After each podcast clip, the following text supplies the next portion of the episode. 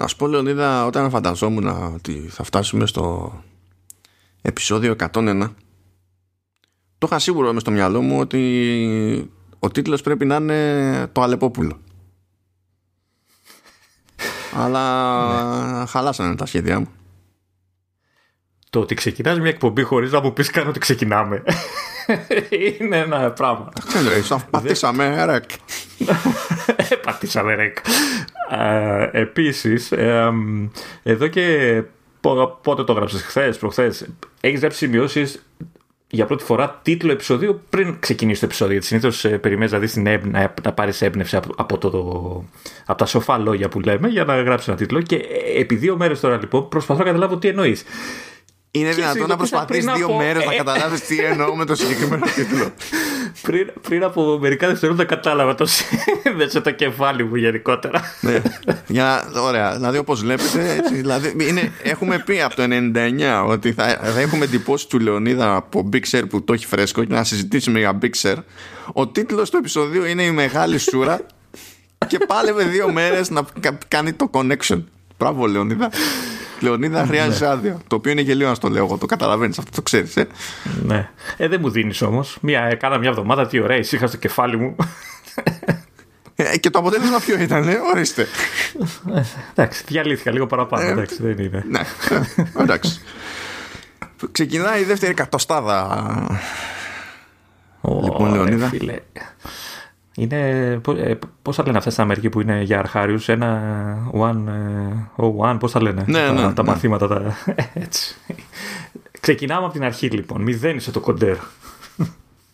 Εντάξει, δεν ξέρω ποιος μηδενίζει μετά το 100, δεν ξέρω μέχρι που να ξέρει να μετράει ο καθένας. Ναι. Και, και γράφουμε λίγο πριν τη Black Friday, ναι. έτσι. Ε, η οποία είναι εξαιρετική, γίνεται πάρα πολύ Είναι εξαιρετική.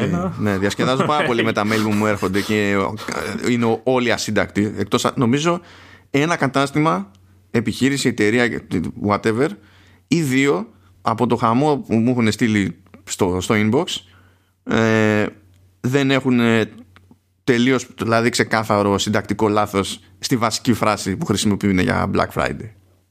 Να ξέρετε γενικά, δηλαδή αν τυχαίνει οποιοδήποτε από εταιρεία και κάνει το λάθος και μας ακούει, αν είστε από αυτούς που λένε Black Friday προσφορές, πολύ απλά όσα και να παίρνετε είναι πολλά. Αυτό έχω να πω. Το, το άκουσα χθες και στην τηλεόραση. Είναι, προφανώς η σύνταξη είναι για να χτυπάνε τα... Προφανώς είναι καθυστερημένη. Γιατί στην τηλεόραση ας πούμε να χτυπάνε τι, το keyword. Κάνουν SEO για τηλεόραση; Είναι καθυστερημένοι. Αυτά έχουν ξεκινήσει πριν τους νιάξεις οτιδήποτε έχει να κάνει με SEO και ideas. Είναι καθυστερημένοι. και το κάνουν σχεδόν όλοι έτσι. Ναι. ασχέτως προσφορών. Και ξέρεις γιατί ξέρω ναι. ότι είναι καθυστερημένοι. Διότι όταν τους λες αυτό είναι λάθος, προσπαθούν να σε πείσουν ότι αυτό είναι σωστό. Δεν ξέρει κανένας να σου πει γιατί. Η απάντηση συνήθως είναι αφού όλοι έτσι λένε. Ε, άρα είστε πολύ ηλίθιοι. Είστε πολύ καθυστερημένοι. Εντάξει, δεν είπα εγώ ότι είναι μόνο ένας. Είστε πολλοί. Τι να γίνει; Λοιπόν, θα ξεκινήσει η podcast εκπομπή μας. Δηλαδή, είδες, δεν το είχα στο πρόγραμμα αυτό καθόλου. Απλά τώρα τι είπες Black Friday και κατευθείαν trigger word. Δηλαδή, λίγησα. Κατευθείαν. κατευθείαν. Πάντως είναι, είναι πολύ ωραίος ο συνδυασμός Black Friday, ε, launch κονσολών. Έτσι. Καλά. Ναι. Ε, κορονοϊός, lockdown και οργάνωση αποστολών και αποθέματος αποθήκης. Νομίζω είναι εξαιρετικό το τι γίνεται. Ε, ωραία. Θέλω να σου πω ότι ένα, μία επιχείρηση που έστειλε έτσι, μου κατευθείαν πώς μπαίνεις, πώς μπαίνεις στην καρδιά μου. λέει Black Friday. Θαυμαστικό. Το αφήνει εκεί και μετά λέει μαύρες προσφορές. Εκτιμώ, αυτό έχω να πω. Ε, νομίζω πρέπει να τα πήρες όλα από εκεί. Δεν γίνεται, διότι δυστυχώς είναι pro audio equipment και αν μπω σε αυτή τη διαδικασία, όχι, δηλαδή καλύτερα να πάρω 10 iPhone. πω, πω. Λοιπόν, δεν βλέπω να ξεκινάει το podcast επεισόδιό μας. το ξαναλέω. Κάτσε, κάτσε, κάτσε τώρα που έχω πάρει φόρα. Έχουν και εικαστικό, ε. Ω, εδώ πέρα έχω πέντε άλλη εταιρεία. Έχει, έχει, έχει και εικαστικό, έχει και hero image κτλ. Οι, οι, οι, Black, οι Black Friday προσφορές ξεκίνησαν, έτσι πάει. Ναι. Εντάξει. Τα έχουμε, γιατί όχι; τα έχουμε πει αυτά, τα ξέρουμε. Α. Γιατί όχι; Ε, ε, τι θα, κάνω, θα, θα τραγουδήσουμε καθόλου, τι θα γίνει; Θα ξεκινήσει αυτό το επεισόδιο; Καλά, ντε. Καλά. Εντάξει, λοιπόν. Okay. Τώρα τα κάνεις όλα αυτά γιατί έχεις ε, πήξει, έτσι. Έχεις, έχεις, παρα- ε, περιμένεις κονσόλες, περιμένεις iPhone και έχεις πάρει... Δεν θα πω γιατί θα γίνει explicit στο επεισόδιο. Μα, η συνήθως η φράση τελειώνει το μακρύτερο. Τώρα... ναι. Ναι, ναι. Τώρα είναι εκτός από το μακρύτερο είναι και το πλουσιότερο. Τουλάχιστον στη μία περίπτωση από τις δύο. ναι. Αλλά τέλος πάντων, ναι. Τέλος πάντων. Οκ, καλά. Α πούμε κάτι σοβαρό. Apple Music Awards. Περίμενε, περίμενε. Ε, πρέπει να είναι καμιά δεκαριά κατηγορίες. Ποιος τις πήρε όλες; Κοίτα, αλήθεια είναι Εντάξει, απογοητεύτηκα είχε πάρει- φέτος γιατί δεν είναι τρία-τέσσερα βραβεία και τα παίρνει όλα ε, το Η ίδιος. Billie Eilish. Αλλά είναι το κλασικό. Ανακοινώνουμε ότι θα έχουμε βραβεία και στην ανακοίνωση σας λέμε ποιος κέρδισε. και στις 14 Δεκεμβρίου θα έχουμε στην ουσία ε, interviews, fan events. Δεν ξέρω τι σημαίνει αυτό στην εποχή του κορονοϊού εντωμεταξύ. Δηλαδή, ποιοι fans θα είναι πού για να γίνει event. Δεν αντιλαμβάνομαι. Γιατί είναι fan με A, όχι fan με U. Έτσι. Λέει κάτι για performances, εντάξει. Βέβαια, μετά φτάνει στο κλασικό μπέρδεμα της Apple που λέει θα προβληθούν, ξέρω εγώ, θα, θα γίνουν stream στο Apple Music, το Apple Music TV και το Apple TV App. Θα δάκρυζα έτσι και την έγραφα αυτή την πρόταση. Αν ήμουν στο PR και έπρεπε να το γράψω δηλαδή αυτό το πράγμα. γιατί θα, θα, θα, πόναγα και εγώ ρε παιδί μου μαζί και θα ήξερα. Αλλά τέλος πάντων, σε περίπτωση που σε ενδιαφέρει να ξέρεις πριν τις 14 Δεκεμβρίου λοιπόν που θα έχεις το περιθώριο να Spoiler γιορτάσεις κι εσύ. alert. Λέει Artist of the Year είναι ο Lil Baby. Breakthrough Artist of the Year είναι η Megan Thee Stallion. Θα αποφύγω να σχολιάσω. Γιατί θα, σε ένα, δηλαδή, θα μπορούσα να πω και για Lil Baby. Αλλά μετά όταν είναι καπάκι Megan, Megan Thee Stallion δι με, το λέω δι επειδή είναι με δύο ή. Δεν ξέρω, δεν, ξέρω. Είμαι σίγουρος ότι υπάρχει κάποια ιστορία πίσω από αυτό. Απλά είμαι ταυτόχρονα το ίδιο σίγουρος ότι δεν θέλω να τη μάθω αυτή την ιστορία. Και Songwriter of the Year Taylor Swift. Α, επίσης Top Song of the Year The Box από Roddy Rich. Που ελπίζω να είναι Rich, διότι για κάποιο λόγο είναι γραμμένο με δύο C και H. Πόσο χαίρομαι που είμαι γέρος και δεν ξέρω σχεδόν κανένα από εκεί μέσα. Από τον ίδιο είναι και το Top Album of the Year βέβαια, το Please Excuse Me for Being Antisocial. Δεν το έχω ακούσει, Okay. αλλά εγκρίνω τον τίτλο. Εντάξει. Και υποθέτω ότι για άλλη μια χρονιά λι- λιώνεις με το βραβείο το ίδιο. Ναι, νομίζω ότι αυτό πρέπει να είναι το πιο σοβαρό από τη διαδικασία αυτή. Άσχετα με το ποιος βραβεύεται και τα λοιπά και το τι θα δούμε στα streams, αν θα έχει κάποιο καλό performance, ας πούμε και τέτοια. Που εντάξει, καλογυρισμένα θα είναι αυτά, δεν λέω. Δεν μπορώ εγκεφαλικά να δεχτώ ότι ανακοινώνουμε ότι θα ε, έχουμε εκδήλωση 14 Δεκεμβρίου και απλά σας λέμε ε, τρεις εβδομάδες πριν ποιοι είναι οι νικητές. Δεν το, δεν, δεν το καταλαβαίνω. Επίσης δεν ξέρω πώς κάνεις βραβεία με έξι κατηγορίες. Λίγα και καλά, ρε παιδί μου. Ναι, οκ, ξέρω εγώ. Τέλος πάντων, whatever. Αλλά το, εντάξει, το, το βραβείο το ίδιο, το αλουμινένιο εκεί με τα, με τα τσιπάκια που προφανώς είχαν πρόβλημα και σου λέει αντί να τα πουλήσουμε, θα κάνουμε βραβεία. Λε, λες να είναι τίποτα καμένα Α14. Αλλάζει, ξέρεις και αναχρονιά και ο επεξεργαστής. Δεν ξέρω, αναρωτήθηκα και ποια μπορεί να είναι, αλλά όποια και αν είναι, ξέρεις. Είναι κάποια που θα ήταν άχρηστα. Διότι Όπως αντιλαμβάνεσαι, δεν συμφέρει. Αλλιώς δεν έχει νόημα. αλλιώς. Αλλά ναι, εντάξει. Αυτά τα νέα από το, τα συγκλονιστικά από το Apple Music. Να περάσω στο Apple TV Plus. Πρώτον, θα δείτε στη σημειώση του επεισοδίου άπειρα links για trailers, teasers. Γίνεται της κακομοίρας. Δεν ξέρω τι έπαθε η Apple, ας Εσύ, πούμε. ναι, κατεβαίνω, κατεβαίνω. Ε, Πόσα; Ναι, και ειδικά, ειδ- ειδικά με το Dug Unplugged ήταν σε φάση βγάλτε όλα τα clips. Όλα τα clips. ώστε αν δει κάποιος μετά τα επεισόδια, ρε παιδί μου, όλα να του θυμίζουν ήδη κάτι. Δεν ξέρω γιατί το πήρε τόσο προσωπικά, αλλά εγώ θα έχω βάλει τα links χάρη πληρότητος, δεν θα σα- μας απασχολήσουν τώρα εδώ πέρα. γιατί έτσι κι αλλιώς έχουμε σοβαρότερες εξελίξεις. Όπως το ότι εντάξει, έγινε νωρίτερα αυτό 17 Νοεμβρίου, εμείς γράφουμε εδώ 25 Νοεμβρίου, αλλά είχαμε το εκατοστό επεισόδιο που ήταν ειδική περίπτωση, δεν μπλέξαμε με τέτοια πράγματα.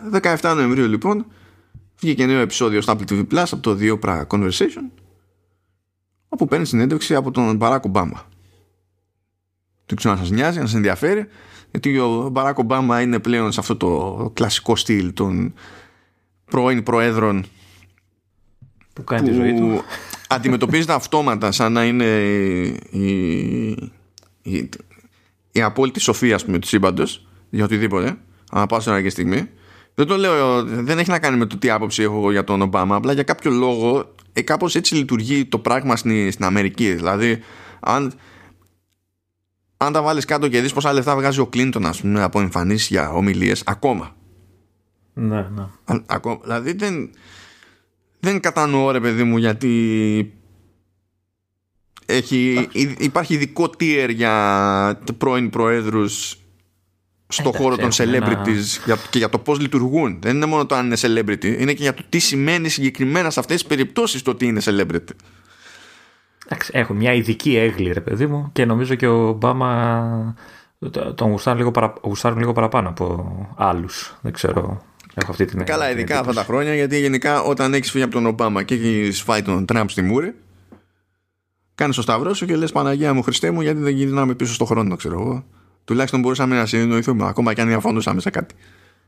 Και πολιτικό σχόλιο στο Command S, έτσι δηλαδή. Εντάξει. Δεν πολιτικό σχόλιο, απλά ο άλλος δεν μπορεί να συνεννοηθεί με κανέναν. δεν έχει σημασία τι πιστεύει, τι θέλει να κάνει. Δεν συνεννοεί, δεν υπάρχει επικοινωνία.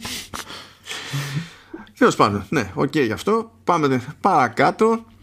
Ο, ο Hasan Minhaj θα σκάσει λέει στη δεύτερη σεζόν του The Morning Show και κάπως έτσι θυμήθηκα και εγώ ότι έχω λόγο ούτως ή άλλως να περιμένω το The Morning Show γιατί μου άρεσε και θυμάμαι ότι σ' άρεσε και εσένα. Ναι, όχι, είναι ωραία σειρά.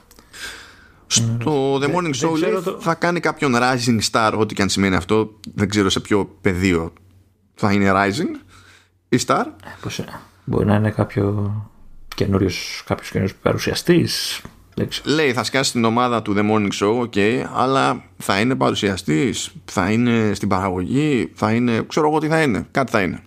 Να. Θα, θα δούμε.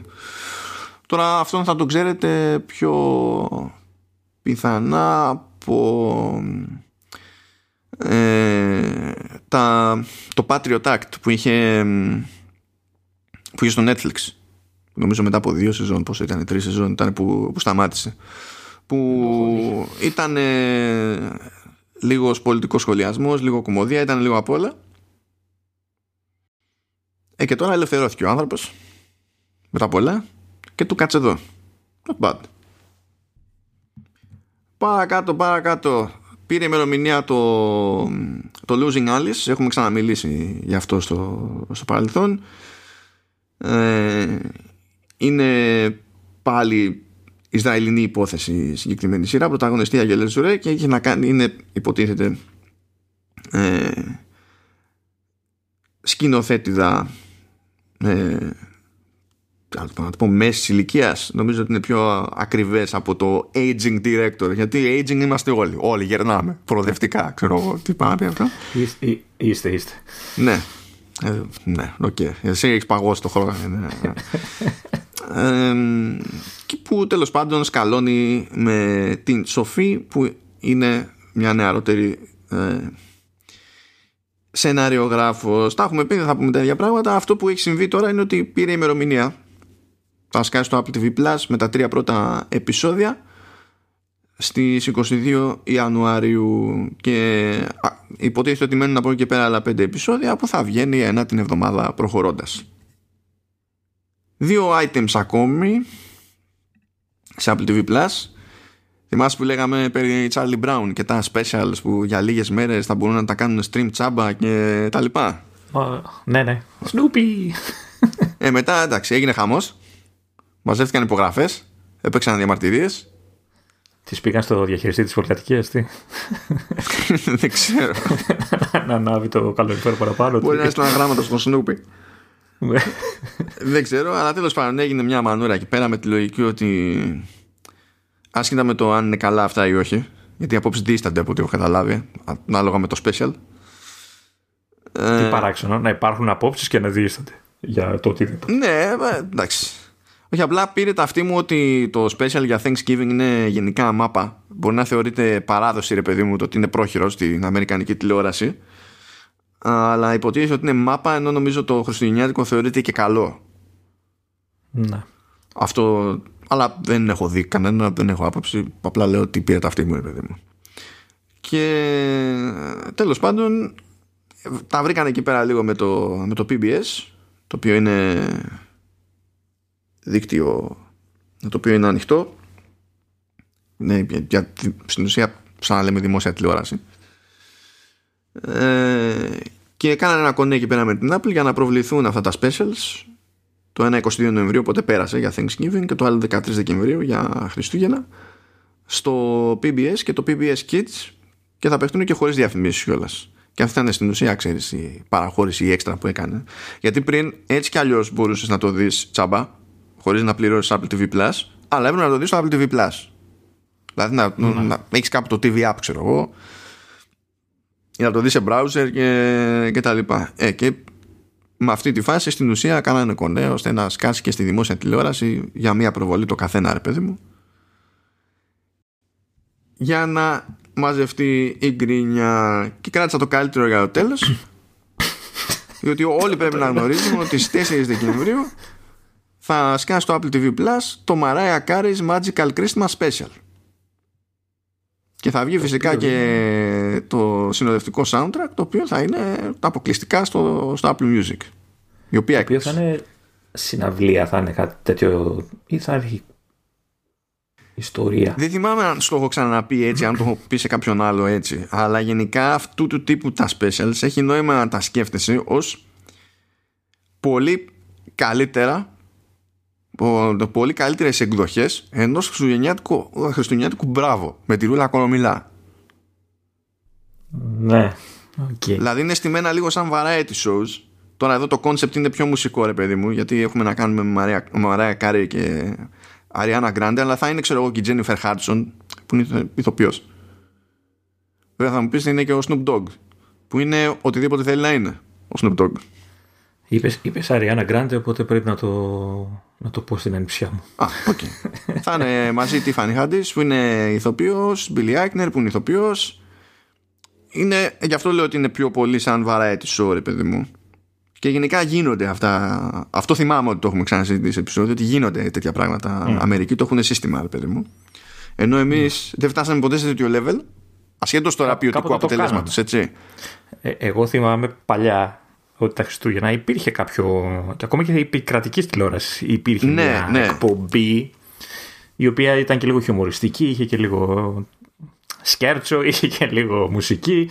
Είχε. Μετά το ψιλοκόψαν το, το διαλύσανε. Γίνανε αυτά που είπες, ξέρεις, μπράβο και δεν ξέρω τι άλλα και μετά έσβησε τελείως. Ναι, δεν φτάσαμε ποτέ στο level που το κάνανε στην, στην Αμερική.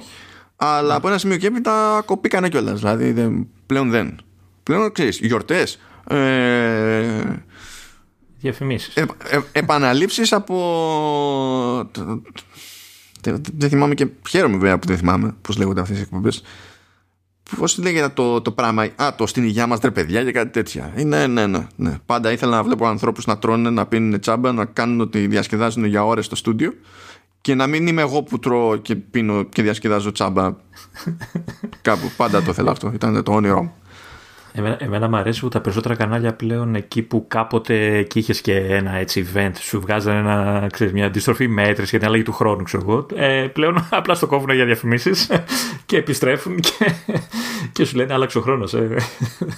Ε, εντάξει, από το να έχεις ένα δήμαρχο που έχει αποφασίσει ότι το να τελειώσει το, το λόγο που έχει γράψει είναι πιο σημαντικό από το να πέσει ακριβώς το πότε άλλαξε ο χρόνος και, και τρενάρει την αλλαγή του χρόνου για να μας πει την, την παπάντζα, ε, το λες και βελτίωση. Anyway, λοιπόν. Αυτά τα ωραία από τις υπηρεσίες με τις οποίες τέλος πάντων ασχολούμαι εγώ, υποτίθεται στο, στο, στο Command OS. Καταλαβαίνετε ότι είναι λίγο ντεμή η φάση. Αλλά γι' αυτό υπάρχει και το Apple Arcade. Στο οποίο φυσικά και έχουμε κρεβότητε. Στο Apple Arcade ε, μας την έκανε λίγο τη χάρη γιατί την ε, προηγούμενη εβδομάδα δεν είχαμε παιχνίδι. Είχαμε όμως τις πιο προηγούμενες. Ναι. Ε, ε, για την ακρίβεια έχουμε, έχουμε σε εκκρεμότητα τρία παιχνίδια. Ναι, θα ασχοληθούμε με δύο σήμερα- αυτή τη φορά. Θα ασχοληθούμε με δύο αυτή τη φορά για... Και θα αφήσουμε το μακρύτερο για. Ακριβώς, ναι, που είναι και το πιο, το πιο κονσολά, κονσολάδικο, ας πούμε έτσι, παραγωγή έτσι, πιο προσεγμένη. Ε, λοιπόν, ε, από τα δύο, ε, τα είδα και τα δύο, κατάλαβα το ένα και ασχολήθηκα λίγο παραπάνω. Καλά ξεκινάμε, καλά ξεκινάμε. Ε, θες να πεις εσύ που τα είδες, μην πω. Εγώ τα είδα να κατεβαίνουν. Μέχρι εκεί έφτασα. Λοιπόν, το ένα είναι το, το περίεργο στο με τις υποθέσεις είναι το Range Beyond ε, της ε, Devolver. Γνωστή, πολύ γνωστή εταιρεία. ναι, η ε, Devolver είναι publisher. Ναι, και δημιουργός τη λέει εδώ, οπότε οκ. Ε, είναι ένα παιχνίδι, οι αγαπημένες τρεις λέξεις ε, από, το, από την περιγραφή του παιχνιδιού είναι Intergalactic Indie ε, Rock Band. Δεν ξέρω αν χρειάζεται να πω τίποτα άλλο για το παιχνίδι. Ε, υποτίθεται ότι αυτό που κατάλαβα εγώ είναι ότι ταξιδεύεις στο διάστημα έτσι, σε πλα- από πλανήτη σε πλανήτη ε, και σιγά σιγά συγκεντρώνεις βρίσκεις σε μια μπάντα και αρχίζετε και κάνετε τουρνέ διαγαλαξιακή ουσιαστικά αλλά το, το όλο θέμα είναι ότι ό,τι ε, βλέπει ο παίχτης, ό,τι δράση ας το πούμε συμβαίνει στο παιχνίδι ε, προβάλλεται μέσα από, από κάρτες. Ε, δηλαδή ε, μιλάς με κάποιον έτσι και σου λέει θα το κάνεις αυτό και έχεις μια κάρτα η οποία είναι ναι και μια είναι όχι ή μπορεί να είναι κάποια πιο περίπλοκη επιλογή ε, μπορεί να φτάσει σε ένα πλανήτη και να πρέπει ξέρω εγώ, να θες να αγοράσεις κάτι από το τοπικό κατάστημα ή να βρεις κάποιον ή μπλα μπλα πάλι με κάρτες διαλέγεις τι θα κάνεις κτλ. Ε, ταυτόχρονα έχει για να βάλουμε και το rock band στη μέση ε, μέχρι εκεί που το είδα εγώ τουλάχιστον δεν ξέρω αν έχει κάποιο άλλο mini game πιο μετά έχει ένα mini game το οποίο ουσιαστικά είναι η συναυλία που δίνεις στον όποιο πλανήτη πας το οποίο είναι ένα απλό τι, δεν μπορώ να το πω rhythm game ακριβώς αλλά ουσιαστικά τι γίνεται έχεις μια ηλεκτρική κιθάρα η οποία πετάει σε ένα χώρο πάνω σε μια γραμμή, ας πούμε, σε μια πορεία, πάνω στην οποία πορεία εμφανίζονται καρδιές, τις οποίες πρέπει να τις μαζεύεις, να μην σου ξεφεύγουν και χάνεις νότες, ας το πούμε και κάπως έτσι. Και ανάλογα με την, απο, ε, με τις, με την απόδοση στους επιδόσεις, τέλος πάντων, στο πόσες καρδιές έχεις μαζέψει, στο τέλος πληρώνεσαι ανάλογα λεφτά κτλ. Ε, εννοείται ότι κατά τη διάρκεια του παιχνιδιού θα συναντήσεις άτομα, θα έχει, έχεις ε, δυνατότητα να, να διαχειριστείς το, το ίδιο το πλήρωμα που σου ακολουθεί στο, ε, με το διαστημόπλιο, αλλά και το διαστημόπλιο, δηλαδή έχει ξέρεις, ε, μηχανικά προβλήματα που πρέπει να διαχειριστείς ή διάφορα άλλα events που γίνονται κατά την πορεία κτλ. Όλα όμως είναι μέσα από στατικές κάρτες, τις οποίες κάνεις δεξιά-αριστερά, πραπ, πραπ και επιλέγεις ό,τι είναι να επιλέξεις. Ε, εικάζω ότι ε, η καλύτερη πλατφόρμα για να, να το δει αυτό κάποιος στο παιχνίδι είναι το, το κινητό γιατί ξέρεις, είναι κάθετο, είναι με ένα χέρι, χραπ χραπ, ξέρεις, αλλάζεις κτλ. Θεωρώ ότι είναι το, η, η πιο ιδανική πλατφόρμα για να το δοκιμάσει κανείς. Ε, και το τελευταίο που θέλω να πω είναι ότι υπάρχουν στιγμές, πολλές στιγμές ε, που μου θύμισε text adventures. Γιατί αυτά που διαβάζεις είναι, ξέρεις, βρίσκεσαι σε ένα χώρο, ξέρεις, όπου υπάρχει αυτό. Δηλαδή είναι πώς παλιά πήγαινες σε, έπαιζες text adventures που επειδή δεν υπήρχαν γραφικά έπρεπε να σου πει ακριβώς είστε σε ένα χώρο που έχει ένα δέντρο με ένα αυτό και πρέπει να πάτε δεξιά και δεν ξέρω τι. Είχε, έχει και αυτό το vibe λίγο το, το παιχνίδι. Δεν ξέρω αν παρατήρησες τη λέξη vibe που έβαλα στο, στη φράση. Τι και αισθάνεσαι νεότερος καθημερινά; ε, μα είμαι νεότερος γενικά. Ε, ιδιαίτερο παιχνίδι δεν, είναι, δεν, ξέρω, δεν νομίζω θα ασχοληθώ ποτέ, αλλά καταλαβαίνω πώς θα μπορούσε να κολλήσει κάποιος με το, με το όλο θέμα. Εμένα μου αρέσουν αυτά βασικά.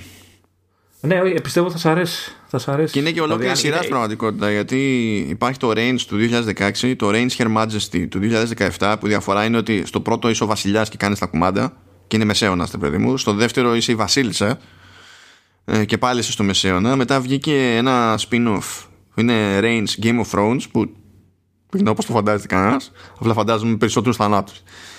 Και τώρα είναι που σκάει το Range Beyond, ρε παιδί μου. Ε, και επειδή γενικά έχει καλή φήμη το. Ας το πούμε. Ε, με αυτά και με αυτά το λες και franchise, δεν τα λέμε πλέον. Ε, νομίζω ότι ήταν, ε, μπορείς να το πεις σχετικά καλό κονέ ρε παιδί μου για, τη, για το arcade ως υπηρεσία σαν κίνηση αυτό θέλω να πω φαίνεται πολύ προσεγμένο και πρέπει να έχει και αρκετό βάθος γιατί από ό,τι διαβάζω και έχει πολύ πολλά διακλαδώσεις, έχει πολλά, πολλούς χαρακτήρες που πρέπει να, να παίξει, να, ξέρεις, να αλληλεπιδράσει κτλ. Απλά είναι κάτι που δεν ξέρω εγώ, ξέρεις, αν θα με τράβαγε ποτέ. Σίγουρα πάντως είναι, ξέρεις, η φάση χαλαρώνουμε και παίζουμε κάτι πολύ έτσι, ξέρεις, ε, έτσι να, να περάσει η ώρα, ας πούμε. Ε, λοιπόν, το, το δεύτερο παιχνίδι είναι πιο παραδοσιακό. Ε, είναι το, το All of You και ε, αυτό πρέπει να το πω δύο εβδομάδες τώρα, είσαι μια κότα.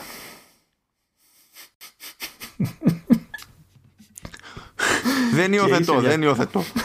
είσαι κότα έτσι, και προσπαθείς να, να σώσεις τα κοτοπουλάκια σου. Έτσι. Νομίζω, Νομίζω ότι θα έλεγε πως είμαι κότα και με θέλει ολόκληρη. Επειδή λέει όλο of ξέρω εγώ κάτι τέτοιο. ε, λοιπόν, είναι από την ε, Alike Studio ε, και ουσιαστικά είναι ένα ε, puzzle, ένα παιχνίδι puzzle, puzzle παιχνίδι με κόλλησες μετά, μετά με τις Black Friday προσφορές. Σε κόλλησα, σε κόλλησα. ε, με τις, ε, είναι ένα έτσι κλασικό ε, παιχνίδι puzzle έτσι, ε, στην, στο οποίο ο, παίκτη, ο παίκτης τι γίνεται εμφανίζεται μια πίστα στην οποία πρέπει να καθοδηγήσει το, την κότα να φτάσει στο κοτόπουλο που είναι στην άλλη πλευρά. Τι γίνεται όμως τώρα, η απεικόνηση της πίστας γίνεται, το να το πεις, όχι αποσπασματικά, το πεις μέσα από φινιστρίνια. Ε, παράθυρα, στρογγυλές, τέλος πάντων στρογγυλά ανοίγματα, δηλαδή, δηλαδή βλέπεις κομμάτια της πίστας μέσα από κύκλους. Δηλαδή, άμα δεις δηλαδή, πίστα, ενώ φαίνεται ότι είναι ενιαίο το, η απεικόνισή της, ε, ο παίκτης τα, τα, βλέπει όλα μέσα από στρογγυλές τρύπες, ας το πούμε έτσι, παραθυράκια. Σαν το γνωστό που ε, περιέγραφε πώς ήταν η εμπειρία του σε rave party, ότι έβλεπε παντού κύκλους. Κάπως έτσι. Ναι. ε, τι γίνεται τώρα; Ε, κάθε κύκλος ε, λειτουργεί αυτόνομα. Τι εννοώ, ε, ότι δεν κινείται τίποτα στην πίστα, δηλαδή αν έχει κάποιο, αν εσύ ως κότα ή κάποιος εχθρός ας το πούμε ή κάποιο εμπόδιο υπάρχει σε κάποιο άλλο παραθυράκι αυτά δεν κουνιέται ε, αν δεν κάνει, αν δεν, το, αν δεν πατήσει το αντίστοιχο παραθυράκι ο παίκτης, δηλαδή το, είναι παύση και ξεπαύση ε, ε, της δράσης. Οπότε ε, τι γίνεται, εμφανίζεται η πίστα, βλέπεις τι πρέπει να, πού πρέπει να πας κτλ. Και, και τώρα ε, στα αρχικά επίπεδα είναι σχετικά εύκολο ε, είναι ξέρεις, straightforward, αλλά αργότερα αρχίζει και δυσκολεύει το θέμα. Ε, ουσιαστικά τι γίνεται, ε, ε, κάποια από αυτά τα παράθυρα δεν γίνονται, ε, είναι real time, δηλαδή δεν γίνεται παύση, οπότε το έχεις αυτό, το υπολογίζεις μέσα στις κινήσεις σου. Κάποια από αυτά τα παραθυράκια ε, έχουν τη δυνατότητα να αλλάξουν θέση με κάποιο άλλο και μάλιστα ε, η θέση αυτή είναι συγκεκριμένη, δηλαδή είτε θα το πας ξέρω εγώ αριστερά και θα έρθει το δεξιά αριστερά ή πάνω κάτω ή ε, υπάρχουν κάποια παράθυρα τα οποία περιστρέφονται γύρω από τον εαυτό τους. Δηλαδή εκεί που, είναι, που μπαίνεις από αριστερά, άμα το γυρίσεις, ουσιαστικά βρίσκεσαι σε δεξιά του παραθύρου, ας το πούμε. Προσπαθώ να, ε, φαντα... να καταλάβω το concept κάποια παράθυρα περιστρέφονται γύρω από τον εαυτό τους. Ναι, ε, ε, invert, πώς να το πω. Αλλιώς. δηλαδή μπαίνεις από αριστερά και μπορείς να γυρίσεις στο δεύτερο παράθυρο που μπαίνεις Ωραία. Και ουσιαστικά από εκεί που είναι αριστερά εμφανίζεσαι δεξιά και κινείσαι και προς τα δεξιά ή ανάλογα με το τι. Ε, κάτι, γίνεται... κάτι, πάει να γίνει τώρα. Νομίζω ότι το πιάνω. Έλα ρε, τι, άλλο να πω.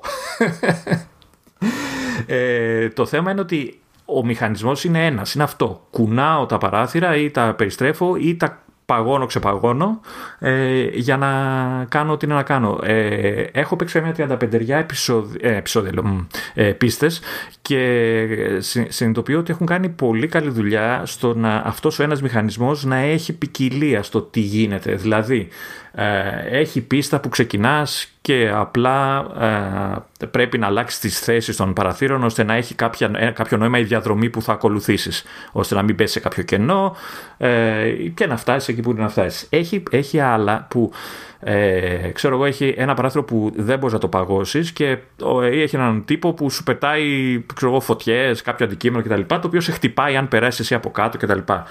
Πρέπει να περιμένεις να δεις τις κινήσεις του, να δεις τι μπορείς να κάνεις. Δηλαδή, υπήρχε σε μια φάση που τον έπαιρνε ο ύπνος. Έπαιρνες, ύπνος, ξεκίναγες εσύ να φύγεις, να προλάβεις να, να μην σε δει για να προχωρήσεις παρακάτω.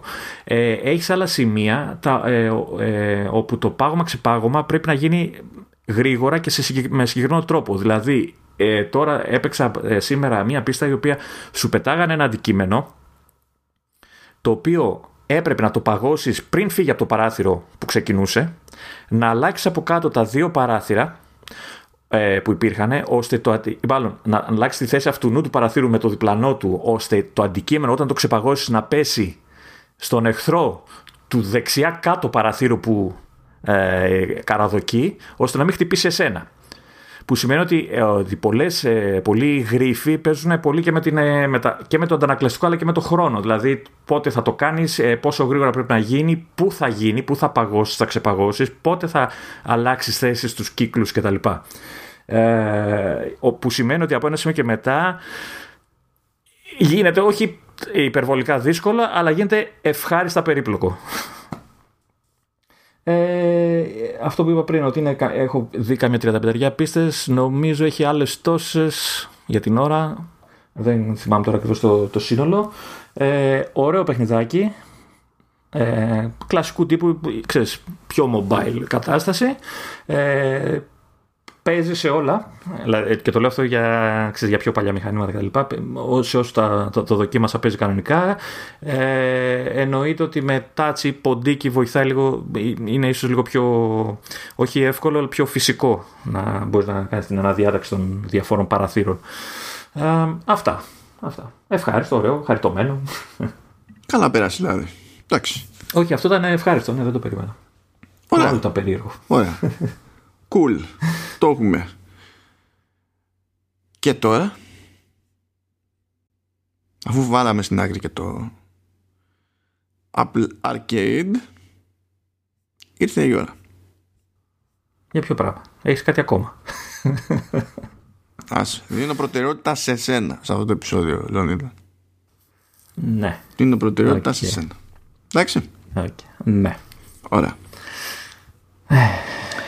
Ε. Ο Λεωνίδας λοιπόν έχει βάλει Big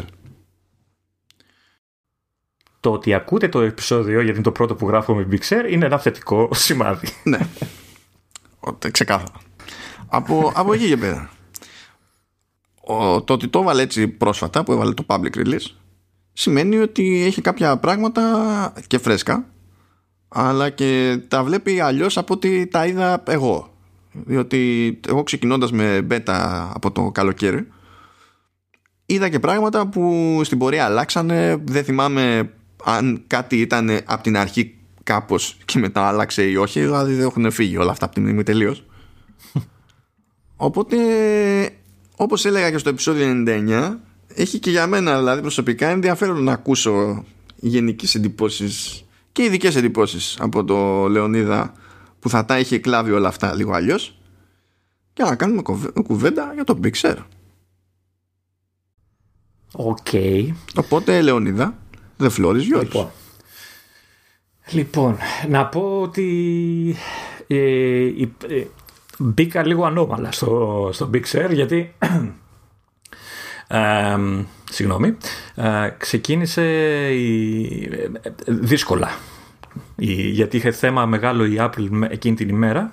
Είχαν πέσει τα πάντα και η εγκατάσταση του συστήματος απλά δεν έγινε την πρώτη ημέρα που είδαν να γίνει, έγινε την επόμενη. Εντάξει, δεν, δεν το καταλογίζω στο Big Share αυτό, απλά το λέω για να ε, δείξω ότι ξεκινήσαμε λίγο στραβά. Ήταν, βασικά αυτό δεν είχε να κάνει με το Big Share συγκεκριμένα. Αυτό. Ήταν γενικό το πρόβλημα. Ε, ήταν τόσο γενικό το πρόβλημα που χρήστες δεν μπορούσαν να ανοίξουν εφαρμογές. Δεν έχει σημασία αν ήταν σε Big Share ή όχι. Γιατί... Ναι, είχε κάποια πιστοποίηση, τι είχε χτυπήσει, κάποιο certificate. όχι βασικά, αν κατάλαβα καλά δεν ήταν αυτό το θέμα, αλλά ήταν συνδυασμός γκαντεμιάς ε, και ζήτησης που αν, αν κατάλαβα καλά έφτασε να επηρεάσει το, την Akamai που τη χρησιμοποιεί ο CDN για τη διανομή η Apple και βγήκε off ένα, ένα μέρος της Akamai οπότε υπήρχε πρόβλημα στο distribution αυτό επηρέασε λόγω του, του φόρτου το, τα checks που κάνει το gatekeeper σε εφαρμογές. Οπότε εσύ είχες κανονικά μια εφαρμογή που δεν έχει πρόβλημα, ξέρω εγώ, αλλά δεν μπορούσε να κάνει check. Για το ξέρεις, να, ε, είναι OK, είναι safe, δεν είναι safe. Και δεν σε άφηνε το σύστημα να τρέξει την εφαρμογή. Και ο μόνος τρόπος να το κάνεις αυτό το πράγμα να λειτουργήσει ήταν να, να βγεις εκτός δικτύου, δηλαδή να δει το, το macOS ότι είσαι off. Άρα δεν έχει καν νόημα να προσπαθήσεις να κάνει online check. Και τότε έτρεχε, ξέρω εγώ, η εφαρμογή. Γενικά είχε παίξει γενικότερο ζήτημα εκεί. Είχε, έπαιζε σφαγή και τα πήρε όλα η μπάλα. Τέλος τα, τα κατάφερα. Η πλάκα είναι ότι επειδή το έκανα το επόμενο πρωί και ε, ήταν η φάση που δούλευα στη δουλειά μου κτλ. Δεν μπορούσα να το κάνω στο Mac Mini που, ήταν, που είναι το βασικό μηχάνημα και το έκανα στο laptop. Το οποίο laptop υπενθυμίζω ότι είναι πενταετίας και το έκανα με μισή καρδιά γιατί λέω εντάξει θα, θα καταρρεύσει ρε παιδί μου. Εντάξει, πίστευα ότι, είναι, ότι, θα είναι, ότι θα είναι βαρύ το Big Sur. Ε, προς μεγάλη μου έκπληξη δεν είναι βαρύ. Ε, πηγαίνει ok το μηχάνημα ακόμα, όπως πήγε δηλαδή και με το Καταλήνα και με τα προηγούμενα.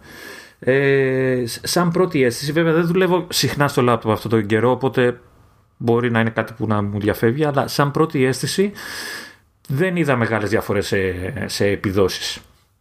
Είναι ok, ακόμα και σε τόσο παλιό μηχάνημα, οπότε όσοι φοβούνται για κάτι τέτοιο ε, η δικιά μου, ε, όχι άποψη, η δικιά μου εμπειρία μου λέει ότι δεν χρειάζεται να φοβάσαι για, για να το εγκαταστήσεις.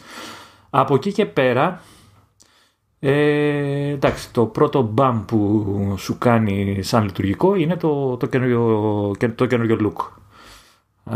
και σου κάνει μπαμ για, για κάτι που είμαι σίγουρος ότι εσύ δεν ε, έχεις ασχοληθεί ιδιαίτερα, αλλά σου κάνει μπαμ το πόσο άσπρο έγινε ε, ε, νομίζω ότι παίζει να, ε, η μόνη περίπτωση που έχω δει το Big άσπρο να είναι σε press images ας πούμε ναι. στο site της Apple ναι είναι, είναι έχει γίνει πιο flat. Έχει γίνει, ξέρεις, τα εικονιδιάκια, όλα τα κουμπάκια πάνω, δηλαδή χτυπάνε ε, όλα ότι είναι πιο flat, πιο, είναι άσπρο.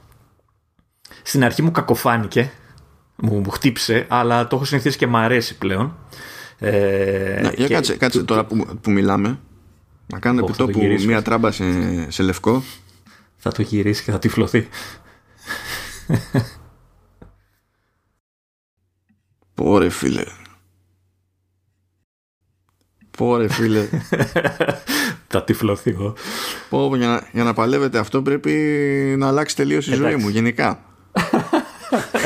για να μπορώ να, να διαχειριστώ κάτι πρέπει τέτοιο. Να, πρέπει να δουλεύεις μέρα με, σε δωμάτιο που να είναι παρκώς φωτισμένο. Όχι σε μπουντρούμι. ε, εντάξει, είναι λευκό, αλλά σου κάθεται μετά από λίγο το συνηθίζεις ε, και σου αφήνει μια αίσθηση ότι είναι πιο σύγχρονο, πιο μοντέρνο από το προηγούμενο. Ε, περίμενα να δω, ε, είχε γίνει πολύ δώρος με, με το σχήμα των παραθύρων που είναι λίγο πιο στρογγυλεμένα στις γωνίες και τα λοιπά. Είναι. Εντάξει. Δεν μπορώ να πω ότι μου χτυπάει. Ε, μου χτύψε τόσο έντονα. Όπως και το ντοκ έχουν φαγωθεί ότι έχει αλλάξει πάρα πολύ. Ε, εντάξει, έχει στρογγυλέψει. Πάλι δεν μου χτύπησε πολύ έντονα. Αλλά εικάζω ότι όλα αυτά συμβαίνουν γιατί μοιάζει πολύ ε, με το dock του, του iPad και γενικά πολλά στοιχεία, πολλά παράθυρα, πολλά έτσι α, σημεία του Big Share είναι δανεισμένα ξεκάθαρα από το, από το iOS 14. Ε, όχι απαραίτητα κακό, Απλά λέω ε, γιατί δεν μου κάνανε έντονη διαφορά. Αυτό είναι και ε, συνειδητά. Δηλαδή, όταν δείχνανε το νέο design, λέγανε ότι στην ουσία τα ακολουθούν μια γραμμή που θέλουν πλέον να είναι κοινή εδώ και εκεί. Όχι απαραίτητα ταυτόσιμη, αλλά ως γραμμή ρε παιδί μου ως κατεύθυνση να είναι ίδια με στόχο σε όποιο λειτουργικό της Apple και αν προσγειωθεί κάποιος να έχει να κάνει με πράγματα που, που είναι γνώριμα και αυτό θυμάμαι ότι έχει πάει και σε λεπτομέρειες δηλαδή υπήρχαν, υπήρχε διαφορετικό icon set για macOS και για όλα τα υπόλοιπα για να δείξουν κάποια πράγματα και τώρα πλέον είναι κοινό. Δηλαδή κάνανε redesign εδώ και εκεί, αλλά είναι κοινό. Οπότε κάτι, ένα σύμβολο που βλέπεις σε iOS, iPadOS, WatchOS και πάει λέγοντας, που σημαίνει χ, ε, αυτό το σύμβολο, άσχετα τώρα με το αν έχει μια σκίαση εδώ αλλιώς, αλλά το σύμβολο είναι ίδιο και σε macOS και σημαίνει ακριβώς το ίδιο πράγμα. Να. Όχι, όχι. Ε, ε, θεωρώ θετικό. Ε, απλά ε, σου μειώνει λίγο το, το ξάφνιασμα, το πούμε. Σε μένα τουλάχιστον. Έτσι. Δηλαδή, το dog λιώνανε, διάβαζα που λέγανε Α, ότι άλλαξε τελείως το dog και αυτά. Α, το dog δεν άλλαξε τελείως. Αυτό που άλλαξε είναι, ε, τα, είναι τα εικονίδια, ξέρω. Αυτό δεν ναι, σημαίνει άλλαξε το dog. Εννοώ το design του. Και όντως ήταν τετράγωνο, ρε παιδί μου. Τώρα είναι στρογγυλεμένο, αλλά είναι σαν το iPad ακριβώς. Δεν ε, βλέπω κάποια διαφορά. Ναι. Ε, Ενώ το, ο, ο σχεδιασμός mm. στα παράθυρα του Finder ξέρω, και των εφαρμογών είναι πιο μεγάλη αλλαγή σε σχέση με αυτό που έγινε στο Dock. Στο Dock δεν ήρθαν τα πάνω κάτω, ας πούμε. Εκεί ήθελα να φτάσω τώρα, στο Finder. Εκεί τσακώθηκα από την πρώτη στιγμή, αλλά για λόγους δικούς μου. Θυμάσαι που τα συζητάγαμε. Ε, αλλά ακόμα με ενοχλεί. Ε, το Finder λοιπόν έχει αλλάξει πάρα πολύ το. Πώς θα το πεις τώρα, Toolbar είναι αυτό, το θεωρούμε. Που έχει το επάνω. Ναι, ναι, ναι toolbar, τα... Το Toolbar. Που έχει που βάζει συνήθως, ξέρεις, ε, τα δια... προσθέτει και ο χρήστη ό,τι θέλει, ρε παιδί μου, από, τα... τις διάφορες επιλογές. Έχει ξέρεις, την αναζήτηση, έχει μπορεί να βάλεις airdrop, μπορεί να βάλεις κοινή χρήση, ενέργειες διάφορες κτλ. Πίσω μπρος για να πηγαίνεις από φάκελο σε φάκελο κτλ. Αυτό το toolbar έχει αλλάξει πολύ. Και ενώ τα εικονιδιάκια των ενεργειών, τα glyphs, ξέρω έτσι νομίζω τα λένε, ε, είναι όμορφα. Μ' αρέσει και είναι όμορφα σε όλο το. και στις εφαρμογές που έχουν γίνει ξέρεις, updated για Pixel, αλλά και γενικά σε όλο το σύστημα. Μ' αρέσει το, το στυλάκι αυτό, το flat, ε, ασπρόμαυρο, ας το πούμε έτσι, λιτό. Μ' αρέσει. Ε, έχουν κάνει το εξής. Έχουν βάλει ε, αριστερά του, του taskbar ε, όχι taskbar, πώς το πάω, του toolbar, του toolbar, ναι, άλλο, α, κοίταγα κάτω το taskbar τώρα, εντάξει, και έχουν βάλει τον τίτλο του, του φακέλου του που βρίσκεσαι. Δηλαδή, ξέρω εγώ, είσαι στα έγγραφα, γράφει με μεγάλα γράμματα έγγραφα. Και το έχει βάλει σε ένα σημείο, εμένα αυτό με ενοχλεί, ε, το οποίο είναι, είναι φανταστείτε ότι είναι, αν ξεκινάει το, το toolbar με το πίσω μπρος, που έχει τα βελάκια για να, για να έρχεσαι πάνω κάτω στους φακέλους κτλ. Το έχει βάλει δίπλα από αυτό μετά από αυτό έχει ένα τεράστιο κενό ε, άχρηστο για μένα και μετά ξεκινάνε τα διάφορα εικονίδια. Και το λέω άχρηστο γιατί αυτό το κενό δεν μειώνει όσο και να μεγαλώσει το παράθυρο να το μικρύνεις, ε, μένει, που σημαίνει ότι ο χώρος που έχει τα διάφορα εικονίδια, που μπορεί να έχεις εσύ συνηθίσει να έχεις όλα, ε, είναι πολύ μικρότερος. Που σημαίνει ότι ή χωράει ε, λιγότερα ή θα αναγκαστείς να, τα, να εξαφανίζονται ή να συμπτύσσονται, ξέρεις, να γίνονται συγκεντρωτικά σε ένα. Ας πούμε, έχει αυτό με την προβολή που ε, αν έχεις χώρο φαίνονται οι τέσσερις προβολές ε, αναλυτικά, αλλιώς βγαίνεις σε ένα αναπτυσσόμενο μενουδάκι κτλ. αυτό το κομμάτι του χώρου εμένα με, με χαλάει και, και δεν μου αρέσει, ας πω την αλήθεια, και η θέση ενώ είναι χρήσιμο σαν να υπάρχει ο τίτλος ότι είμαι εκεί, ότι είμαι στα έγγραφα, ξέρω κτλ. Δεν μου αρέσει ο τίτλος έτσι όπως τον έχουν βάλει. Είναι κάπως άσχετα τοποθετημένος, δεν ξέρω. Τώρα για να το, να το οριοθετήσω λίγο κάπως. Πριν υποτίθεται ότι σε κάθε παράθυρο εφαρμογές, η Finder και τα λοιπά, είχαμε το title bar που εκεί πέρα φαινόταν ε, ο τίτλος του φακέλου της τοποθεσίας στην οποία ήμασταν. Και από κάτω ήταν το toolbar. Και το title bar και το toolbar ε, πήγαιναν από άκρη άκρη του παραθύρου. Αυτό που έγινε τώρα είναι, δηλαδή, είναι σύνθετη αλλαγή.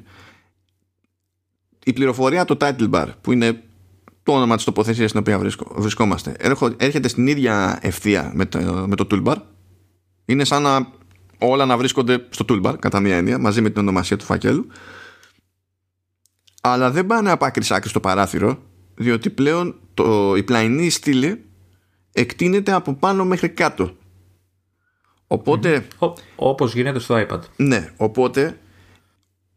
πριν μπλέξουμε καν με αυτό που λες για το πώς μοιράζονται τα εικονίδια στο toolbar και τι αποστάσεις κρατάνε, ξέρω εγώ, τι buffer έχει από το τίτλο του παραθύρου, έτσι κι αλλιώς και αυτά τα δύο μαζί πιάνουν συγκριτικά λιγότερο χώρο οριζοντίως από ό,τι έπιαναν πριν ακριβώς επειδή ε, κάπου κόβονται από, το, από την πλαϊνή στήλη.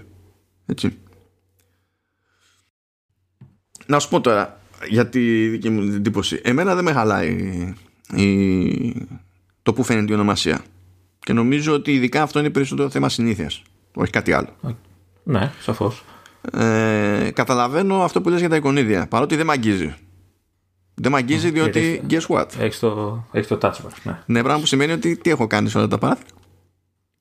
Τα εξάδια. ναι. Ο ξαφανίσει οποιοδήποτε εικονίδιο. Νομίζω αφήνω μόνο το search. The end. Τέλος. Δηλαδή είναι ε, τι, ονομασία φακέλου, το χάος και κάπου search. Στη, στην άλλη άκρη. Οπότε ξέρεις, δεν έχω πράγματα τα οποία μου στριμώχνονται. Τώρα, αν ήμουν σε σύστημα χωρίς touch bar, ε, μπορεί να τράβα και, και εγώ ζω. Δηλαδή το καταλαβαίνω, ρε παιδί, με αυτό το πράγμα. Ταυτόχρονα καταλαβαίνω γιατί δεν σε αφήνει να μικρύνεις και πολύ περισσότερο τη μικρότερη δυνατή απόσταση που μπορεί να έχει το πρώτο εικονίδιο από το τίτλο του φακέλου. Νομίζω ότι καλό είναι να υπάρχει κάποιο buffer. Γιατί... Τη μικραίνει. Τη μικραίνει. Δηλαδή, αν μικρύνεις αρκετά το παράθυρο, θα φτάσει κοντά στον τίτλο. Απλά όταν το έχεις μεγάλο, θα ήθελα να έχει την ευελιξία, ξέρεις, τα έξτρα εικονίδια να, να τρώνε λίγο από το κενό, ρε παιδί μου, κάπως να, γίνει, να είναι λίγο πιο δυναμικό το όλο θέμα.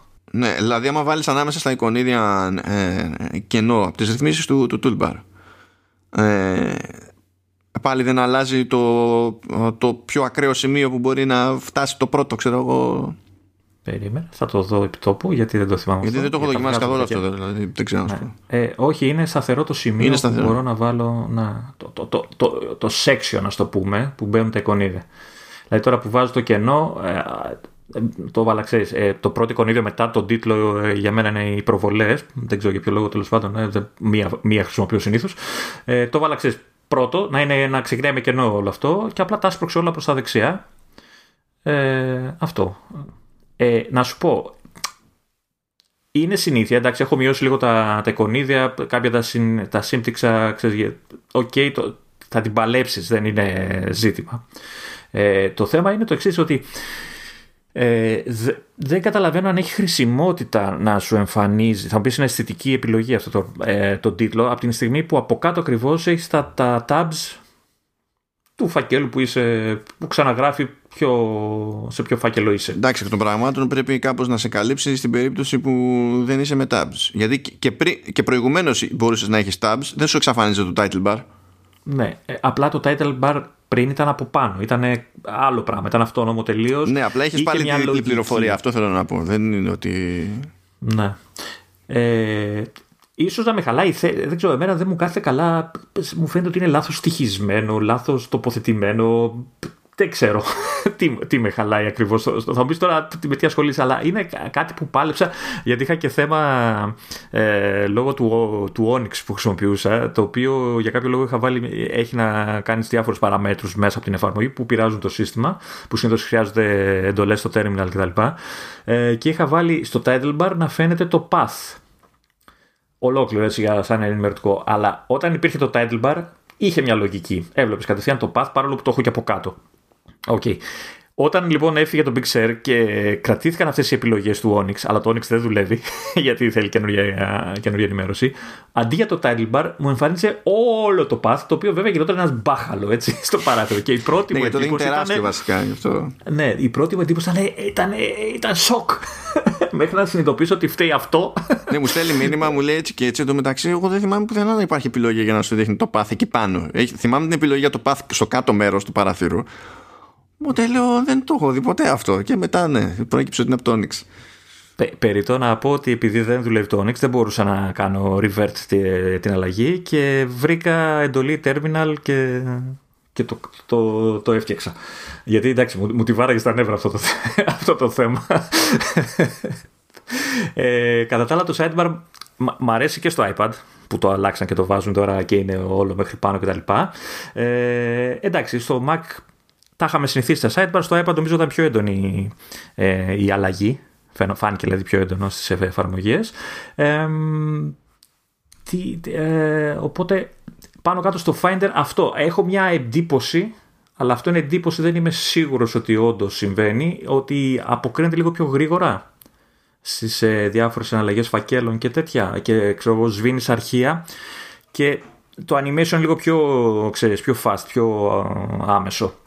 Ή δεν ξέρω, μπορεί να μου, να μου φαίνεται και εμένα τώρα όλο αυτό. Δεν είμαι σίγουρος γι' αυτό. Δεν έχω παρατηρήσει αν έχουν ξεκολλήσει με το θέμα που αργούσε να ενημερώσει όταν σβήνεις κάτι που δεν είναι. Όχι, αυτό είναι θέμα file system, καλά κρατεί. Ωραία. Συνεχίζει κανονικά. Εύγε, εύγε. Κοιτάς πόσο λέει διαθέσιμα, δεν ξέρεις αν ισχύει.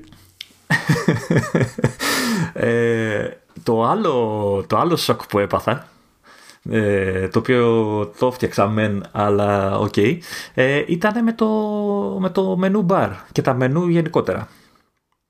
Ε, και θέλω να ακούσω το σοκ και θέλω να ακούσω και το τι σημαίνει το έφτιαξα ναι, ωραία. Ε, ήξερα ότι τα μενού έχουν πάρει τις αποστάσεις του ρε παιδί μου. Έχουν απλωθεί πλέον οι επιλογές. Social distance δεν με χαλάει ε, ναι, ναι, ναι, ναι, είναι, ναι, για να μην κολλάει το ένα το άλλο. Ε, το οποίο ουσιαστικά τι σημαίνει τα διάφορα μενού είναι πιο μεγάλα κάθε, ε, στον κάθε το άξονα. Δηλαδή μου είναι, απλώνονται λίγο παραπάνω αυτό. Και οι επιλογές απλώνονται και οριζόντιω. Έχουν μεγαλύτερες αποστάσεις μεταξύ τους δηλαδή. Ναι, ναι, σαφώς. Ε, δεν με χαλάει. Ε, αυτό που μου χτύπησε περίεργα, γιατί είμαστε και σε κάποια ηλικία, είναι ότι η default γραμματοσυρά στο μενού bar είναι μικρή και στα μενού. Ε, και είναι μικρή, ε, προφανώς για να δείξει και, και το άπλωμα γενικότερα, μου φάνηκε μικρή.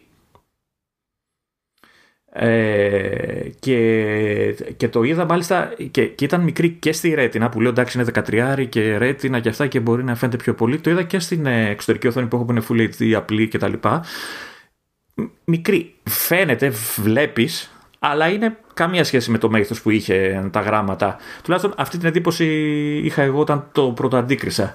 Ε, δεν ξέρω αν ενδιαφέρει το πώς το έφτιαξα. Ναι, πες, για πες, να θέλω να καταλάβω τι έκανες. Τίποτα, απλά μέσα στην προσβασιμότητα έχει επιλογή που λέει μενού μπαρ ε, μεγάλο και φέρνει τα γράμματα σε πιο φυσιολογικό μέγεθος ε, και ε, έχει όντως, είναι ok τώρα Δηλαδή, με μένα, έτσι, με τα, στα δικά μου μάτια είναι OK. Ε, οπότε, αν κάποιον τον, τον ενοχλήσει αυτό με τα μενού, ας ψάξει και στην προσβασιμότητα στην οθόνη που λέει κτλ. Θα, θα το βρει την επιλογή. Ε, αλλά παρόλα αυτά, τώρα δεν έχω καταλάβει, άλλαξαν την ίδια τη γραμματοσύρα που χρησιμοποιούσαν στο Καταλήνα, άλλαξε το σύστημα ε, του anti-aliasing; Ε, δεν ξέρω, αλλά παρόλα αυτά, παρότι ήταν μικρή μπλα μπλα και τα λοιπά, και την έφτιαξα, η ίδια γραμματοσυρά ε, έχω την εντύπωση και νομίζω ότι δεν κάνω λάθος φαίνεται καλύτερη, πιο καθαρή με λιγότερα τετραγωνίσματα, ας το πούμε, σε, στην ε, οθόνη με Full HD που έχω, η οποία έχει θέμα γενικά με τα γράμματα στο Mac. Πάντα τα έδειχνε λίγο χάλια. Ε, την, ε, φαίνονται πολύ καλύτερα. Όχι θαύματα, δηλαδή εντάξει, η ανάλυση είναι στάνταρ, αλλά είναι βελτιωμένη, για μένα είναι σαφής η βελτίωση. Ε, και τώρα που το κοιτάω και στο Retina, εντάξει, το Retina, στη Retina δεν έχει κανένα θέμα, εντάξει, ποτέ δεν είχε. Αλλά μου φαίνεται ότι, ότι είναι πολύ καλύτερα, αποδίδονται πολύ καλύτερα οι γραμματοσύρες. Ε, νομίζω ότι γενικά έχουν πειράξει τη γραμματοσυρά, καλά και το design το, το ευρύτερο και ότι τώρα υποτίθεται ότι φαίνονται πιο ok σε σχέση με πριν και σε οθόνες που δεν είναι Retina.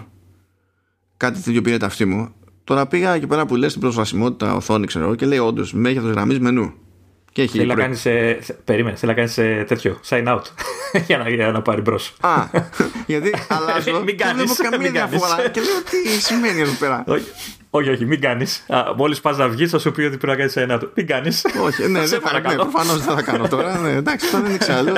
Είναι δυνατόν. Γιατί σου δίνει την επιλογή, το πατάω και δεν αλλάζει τίποτα. Πάντως ε, έχω δει και ότι είναι όντως πιο μικρή γραμματοσυρά από το προηγούμενο μενού μπαρ. Και στα μενού και όλα. Ε, Κοίτα, προφανώς, προφανώς κάτι έχουν αλλάξει, αλλά εγώ δεν είχα τέτοιο πρόβλημα. Τώρα δεν ξέρω αν έχει να κάνει με τις αναλύσεις. Γιατί εσύ το, το MacBook σε τι ανάλυση το έχεις; Ε, περιμένω να δω που είμαι. Νομίζω είναι στην... Ε, ποια μου είχες πει για να μην σου πω τώρα και τσαντιστείς ότι έχω πει λάθος. ε, προεπιλογή το έχω. Κάτσε να δω. Τι είναι η προεπιλογή. Τη δεύτερη. Όχι το μεγαλύτερο κείμενο, την προεπιλογή. Το, από τις τέσσερις τη δεύτερη έχω ούτε αυξημένο χώρο, την προεπιλεγμένη τέλος πάντων που έχει. Η, πλά, η πλάκα ποια είναι τώρα, ότι στο δικό του το μοντέλο, το default, 1200, είναι διαφορετικό από το, ότι, το δικό μου στο, το ναι. μοντέλο, παρότι έχουμε την ίδια φυσική ανάλυση στο monitor. Αυτό που δηλαδή που βάζει ως default η, η Apple το σύστημα. Ναι. Ε, διαφέρει. Οπότε είναι λίγο δύσκολο να συνεννοηθούμε άμεσα. Φαίνεται σαν 1280 επί 800, έτσι μου λέει. Και το επόμενο είναι 1440 επί 900. Δεν ξέρω αν θες να βάλω αυτό. Θα μου πεις μετά. Ε, αλλά σου λέω το είδα και στη Retina, το είδα και στην εξωτερική οθόνη. Και ε, η ίδια εντύπωση μου φάνηκε ακριβώς. Ε, την ίδια εντύπωση είχα. Ε, πάντως, ε, άρα ε, αυτό που είπες ότι, ότι, ότι κάτι πειράξαμε με τη γραμματοσύρα προφανώς εμένα μου χτύπησε κατευθείαν γιατί σου λέω στη μεγάλη οθόνη, στο, στο monitor ε, και μου χτυπάει άσχημα γιατί τα Windows σε αυτό το θέμα τα πάνε καλύτερα στην ίδια οθόνη πάντα, έτσι. Έχουν πολύ καλύτερη απόδοση των γραμματοσυρών. Κάτι που μου τη βάραγε γενικότερα, μου την έσπαγε. ε, λοιπόν, τι άλλο, να, να, να, να πάω λίγο στα, στα καινούργια τα προφανή. Ε, μου, άρεσε το, μου άρεσε το Control Center που και αυτό έρχεται από το iPad ουσιαστικά. Ε, μου άρεσε γιατί πρώτα τα συγκέντρωσε όλα, όλα τα βασικά σε ένα σημείο. Ναι, και ε, σταμάτησε να πνίγεται το, το, το menu bar μου. Ναι. Έχεις βέβαια τη δυνατότητα ό,τι έχει εκεί να το τραβάς και να το πετάς στο menu bar ώστε ξέρεις πράγματα που έχεις συνηθίσει ή πράγματα που θες να έχεις πιο γρήγορα, μπλα μπλα, να μην πατάς πολλά κλικ. Ναι, ναι, άμεσα. Μ' αρέσει γιατί είναι συγκεντρωμένο, ωραίο, σχεδιασμένο κτλ. Ε, με βόλεψε κατευθείαν, είναι η αλήθεια. Ε, και παραδόξως και για ηλίθιο λόγο εννοείται ε, μου άρεσε και η εισαγωγή η προσθήκη των widget. Πάλι από iPad ε, ε και iPhone. Καλά, ε, από, δεν το λες ακριβώς από iPad αλλά τέλος πάντων, ναι, έτσι όπως έχει γίνει φέτος. Και iPad και iPhone όλα το ίδιο είναι. Ναι, τα ίδια widget είναι ουσιαστικά. Δεν έχει διαφορές. Ε, και δεν ξέρω αν θες να, να, να σου πω τι είναι αυτό που με χαλάει και τι είναι αυτό που τον ηλίθιο λόγο που μου αρέσουν. με, με, τι πρώτη, με τι πρώτη να ξεκινήσω. δεν, δεν έχω προτίμηση, ό,τι γουστάρει, ό,τι σου κάνει κέφι. Λοιπόν, συνειδητοποίησα σήμερα, γιατί το βλέπω και στην άλλη οθόνη, γιατί σου λέω είχα την δυνατότητα να το. Αλλά το βλέπω τώρα και στη Retina, ότι είναι κομματάκι μεγάλα. Είναι λίγο θεόρατα. Πιάνουν δηλαδή πολύ, όταν το ανοίγεις αυτό, είναι το ένα widget είναι, είναι μπαμπάτσικο, ρε παιδί μου. Τώρα αυτό θα, φαντάζομαι θα μπλέκει με τις αναλύσεις που μου λες. Γιατί εγώ έχω βάλει ψηλότερη ανάλυση, ας πούμε.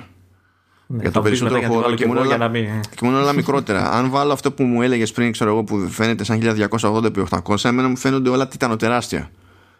Οπότε δεν ξέρω αν παίζει ρόλο αυτό το πράγμα. Από περιέργεια τώρα. Ανοίγεις ανοίγεις το, τα widgets με, ξέρεις, από τα δεξιά, τα φέρνεις. Γιατί με δύο δάχτυλα, άμα σύρει κάποιος από την άκρη του, τη δεξιά άκρη του ναι. iPad, εμφανίζονται τα, τα, την ημερομηνία. Υπατώντα την ημερομηνία. Ναι. Ε, Σημείωσε το γιατί είναι για τον ηλίθιο λόγο που παρακάτω. Okay. ε, όταν το κάνεις αυτό, ρε παιδί μου, ε, πόσα βλέπεις; Καλά, δεν ξέρω και πόσα έχει σεταρισμένα τώρα. Αλλά... Ε, το, κοίτα, τώρα παίζει και το, το παραθυράκι του FaceTime που δεν μπορείς να το αλλάξεις. Ε, εγώ είχα βάλει τρία. Ε, έχω την εντύπωση ότι ε, αν υπολογίσω το παράθυρο του FaceTime, ότι χωράει άλλη μια σειρά ε, μεσαία, ξέρεις. Ε, οι δύο μικρά που είναι. Ε, νομίζω πρέπει να χωράει ένα, δεν ξέρω για δεύτερο. Πρέπει να κλείσω το FaceTime για να δω και δεν θες να το κλείσω τώρα. Ναι, ναι, ναι. Ε, για και τα, για πάντως, παρακάτω. Βλέποντας και εμένα και εγώ την ίδια εντύπωση έχω, τουλάχιστον χωροταξικά δηλαδή, έτσι όπως το βλέπω. Αλλά το θέμα δεν είναι το πόσο χωράει, αλλά ότι είναι. Δηλαδή, το, μπορεί, αυτό που λες ότι με, την, με άλλη ανάλυση θα αλλάξει τελείως η άποψη, αλλά όσοι είναι με την default ανάλυση θα, θα τα δουν και θα είναι λίγο θεόρατα. Και ειδικά σε, στην εξωτερική οθόνη που είναι Full HD και δεν έχεις τρόπο να αλλάξεις ανάλυση, ε, μόνο προς το χειρότερο, ε, και εκεί είναι θεόρατα, έτσι, είναι θεόρατα. Δεν είναι κακό, απλά μου κάνει εντύπωση πόσο μεγάλα είναι αυτό. Ε, και για να πάω και στον ηλίθιο λόγο που είπα, ε, τα καινούργια widget, ε, τα οποία τα περισσότερα από αυτά του συστήματος είναι κοινά με iOS και iPadOS, ε, ε, σου δίνουν τη δυνατότητα να προσθέσεις το widget του ημερολογίου. Το οποίο το widget του ημερολογίου, ε, η μεσαία του διάσταση ε, ε, είναι χωρισμένο το πλαίσιο στα δύο και από τη μία μεριά έχει τα διάφορα tasks και events που έχεις προγραμματισμένα και, για σήμερα και αύριο κτλ. Και, και το άλλο μισό έχει ε, την προβολή του μήνα συνοπτικά. Ξέρεις, έχει το μήνα, ένα, δύο, τρία, τέσσερα, πέντε, ξέρεις, να έχεις. Ναι, για να δεις τα γρήγορα Ακριβώς. πότε πέφτει τάδε μέρα, ξέρω εγώ κτλ. Ναι. Αυτό, αυτό είναι κάτι που μου έλειπε από την αρχή που χρησιμοποιούσα τον Mac. Γιατί, γιατί όταν χρησιμοποιείς Windows, όταν πατήσεις κάτω δεξιά το βρωμορόλογο, σου πετάει μόνο του αυτό το πράγμα. Ένα παραθυράκι με όλο το μήνα. Και για κάποιο λόγο είναι πολλές οι φορές που χρειάζεται να δω α, πόσες έχουμε ξέρεις, τι μέρα πέφτει τάδε, τι, πώς έχουμε την άλλη εβδομάδα, τι, τι, αυτό. Και έπρεπε στο Mac να ανοίξω όλο το ημερολόγιο. Σίγουρα θα υπάρχουν utilities και δεν ξέρω τι, αλλά ε, Τώρα λοιπόν με τα widget το βάζω πάνω πάνω και βρήκα την υγειά μου έτσι. Και πατάω το ημερολόγιο, το, το, το ρολόι επίτες γιατί είναι συνήθεια από τα Windows. Δεν το φέρνω από δεξιά. Ε, όχι, εμένα με βολεύει αυτό το view, το μεσαίο για το, για το ημερολόγιο για τον ίδιο λόγο. Γιατί και εγώ έπρεπε να ανοίξω το. Δηλαδή, δεν μου είχε κάτι στο μυαλό στο συνοχλητικό, γιατί έχει να κάνει με τη συχνότητα που χρειαζόταν να βρω μια τέτοια πληροφορία προφανώς. Αλλά ακόμα και εγώ που δεν το είχα κάνει ρε παιδί μου, το θεώρησα βελτίωση και όντως το γύρισα κι εγώ έτσι. Ναι. Ε, λοιπόν, συνεχίζω με το design, γιατί αυτό ουσιαστικά είναι που θα δει και κάποιος άλλος. Τώρα όλα τα εσωτερικά. Εντάξει, ξέρω εγώ. Ε, κάποια στιγμή σε ενοχλεί με τα privacy που σου πετάει διάφορα, αλλά εντάξει. Αυτά είναι στην αρχή. Ε, είναι στην αρχή. Ναι, ναι, είναι στην αρχή και νομίζω ότι και κάποια ε, ε, αν είσαι ξέρεις, από προηγούμενη έκδοση κάποια τα κρατάει ξέρεις. ναι από ένα σημείο και έπειτα δεν, δηλαδή, στα, έχει ρυθμιστεί ό,τι ήταν να ρυθμιστεί και mm, δεν σου πετάει τέτοιο έχω καιρό να δω δηλαδή κάτι τέτοιο ε, η, το άλλο πράγμα που μου άρεσε πολύ ε, είναι τα καινούργια. Πολύ. Μου άρεσε αρκετά. Είναι τα καινούργια dialog boxes. Ε, αυτά που εμφανίζονται που είναι πιο τετράγωνα και εμφανίζονται στο κέντρο της οθόνης σχεδόν και έχουν ένα ωραίο εικονίδιο ανάλογα με το τι δηλαδή ξέρω αν πατήσεις άδεια του κάδου σου έχει το τράσκαν και από κάτω έχει το μήνυμα μπλα, μπλα, Πάντα με στρογγυλεμένες όμορφο... άκρες βέβαια και τέτοια. Ε, ναι εντάξει όλα αυτά. Τετράγωνο εννοώ ξέρεις το γενικότερο σχήμα. Ε, είναι ωραία στοιχισμένο είναι όμορφο έτσι στο κέντρο και αυτά είναι ξεκάθαρο δηλαδή ας πούμε έχει, ε, έχει αλλαγή το dialog box, ε, το dialog box και, στα, και σε εφαρμογές δηλαδή στο page ξέρω εγώ έχεις ανοίξει ένα έγγραφο και το κλείνεις και σου λέει θες να το σώσεις. Και έχει κάνει κάποιες ωραίε λεπτομέρειε, δηλαδή έχει το, το delete, το έχεις στα κόκκινα για να ψηλοφαίνεται. Από ό,τι θυμάμαι δεν υπήρχαν αυτά στο, στο προηγούμενο. Ε, είναι πιο όμορφα δομημένο σαν παράθυρο. Ωραίο, design το ωραίο. Εμένα, εμένα προσωπικά μου άρεσε. Σαν, ε, εκεί πέρα έχω μια διαφωνία εγώ. Η οποία εντάξει δεν είναι φρίκη, αλλά έχω μια διαφωνία. Όταν η επεξήγηση σε αυτό το, το παραθυράκι ε, είναι λίγο έτσι πιο τροφαντή ε, πάντα είναι είναι στοιχισμένη κεντρικά Σα πίπα και είναι δεν, στην ουσία δεν είναι justified έχει κεντρική στοίχηση και αν είναι ξέρω εγώ το, το, πολύ πράγμα μου φαίνεται πολύ περίεργο γιατί κανένας δεν στην κείμενο έτσι ναι ε, δεν μου έχει τύχει τόσο μεγάλο. Δηλαδή, τα, ξέρεις, ανοίγουν τα βασικά συνήθως. Δεν έχω δει έτσι που να μου χτυπήσει τόσο άσχημα. Αλλά αυτό είναι θέμα τύχης κιόλας. τι, τι κάνεις. Θέλω να. Ε, ε, α, αν δεν έχεις να συμπληρώσεις κάτι σχετικά. Όχι, όχι. Ναι, ναι. Ωραία, θέλω να σε ρωτήσω κάτι. Ε, τι, πώς σου έχει κάτσει η φάση με το ότι πλέον χρησιμοποιεί ό, σε όποιο view κι αν είσαι είτε είσαι στο light είτε είσαι στο, στο dark ε, χρησιμοποιεί περισσότερο χρώμα το, το σύστημα για τα εικονίδια εδώ και εκεί. Δηλαδή και, στη, και στην πλαϊνή την μπάρα ας πούμε στο Finder ναι, έχει τα γαλάζια. Ναι, έχει, είναι μπλε ξέρω εγώ στα favorites, είναι γκρίζα στα, στα locations, στο iCloud είναι είναι γαλάζιο αυτό, τι το λένε, σωμόν, δεν ξέρω, όχι σωμόν. Όχι, εμένα γαλάζιο μου φαίνεται. Ναι, γαλάζιο. Απλά είναι, επειδή είναι διάφανο, δεν πολύ φαίνεται. Και αντίστοιχα ε. το οτιδήποτε έχει να κάνει με highlights ε, διαφέρει από εφαρμογή σε εφαρμογή συνήθως για να ταιριάζει με την ευρύτερη Περίμενε. Μην μου το χαλάσει αυτό το τελευταίο. Ωραία, εντάξει. Οπότε αφού θα το έπιανες, δώσε. ε, γι' αυτό που είπες για τα κονιδάκια, εμένα δεν με χαλάει μου άρεσε γιατί ε, τουλάχιστον στο sidebar που λες που τα, που τα περισσότερα είναι γαλάζια και μετά ξέρεις τα οι τοποθεσίες και τα, τα, τις συσκευές και αυτά είναι γκρι ε, και μετά ξέρω, εγώ έχω τις ετικέτες που είναι τα, με τα χρώματα που έχω διαλέξει μου κάνει μια, ένα διαχωρισμό στις ενότητες δεν με χαλάει ναι και, εμένα, και εγώ συμφωνώ μου αρέσει και εμένα αυτό Δεν με χαλάγανε. Και δεν είναι και τώρα και χρώματα που ξέρεις. Κόκκινο, λάχανη κτλ. Ε, οπότε εντάξει. Ε, τώρα για την επισήμανση που λες, ήθελα να το πω παρακάτω, αλλά ε, μου άρεσε πολύ εμένα. Μέχρι που άνοιξε το Pages. Όχι, γιατί, πορτοκαλί. Μια χαρά, τέλειο. Α, οκ. Εγώ σιχαίνομαι το πορτοκαλί, αλλά εντάξει, okay. Το numbers πράσινο, πρασινάκι. Αυτό το έχουμε, ναι, ναι. Το music κόκκινο, το, το podcast μωβ. ε, ε, Πώς το λένε, έχει. Για να εξηγήσω ότι αυτή, το χρώμα της επισήμανσης ουσιαστικά το παίρνει ας το πούμε από το κυρίαρχο χρώμα τώρα του εικονιδίου, του, του χρώματος που έχει στο μυαλό της η Apple ότι ταιριάζει, ε, αντιστοιχεί στην ε, ε, εκάστοτε εφαρμογή. Ναι, πάντως ο developer, οποιοδήποτε developer, διαλέγει εκείνος ποιο είναι το, το highlight. Τώρα με ποια λογική να. θα το διαλέξει, του γούστο του. Ναι. Ε, να πω και τον δεύτερο λόγο που μου αρέσει πάρα πολύ αυτό είναι ότι μπορείς να μην το κάνει. Ναι, μπορείς να το κάνεις override από το σύστημα.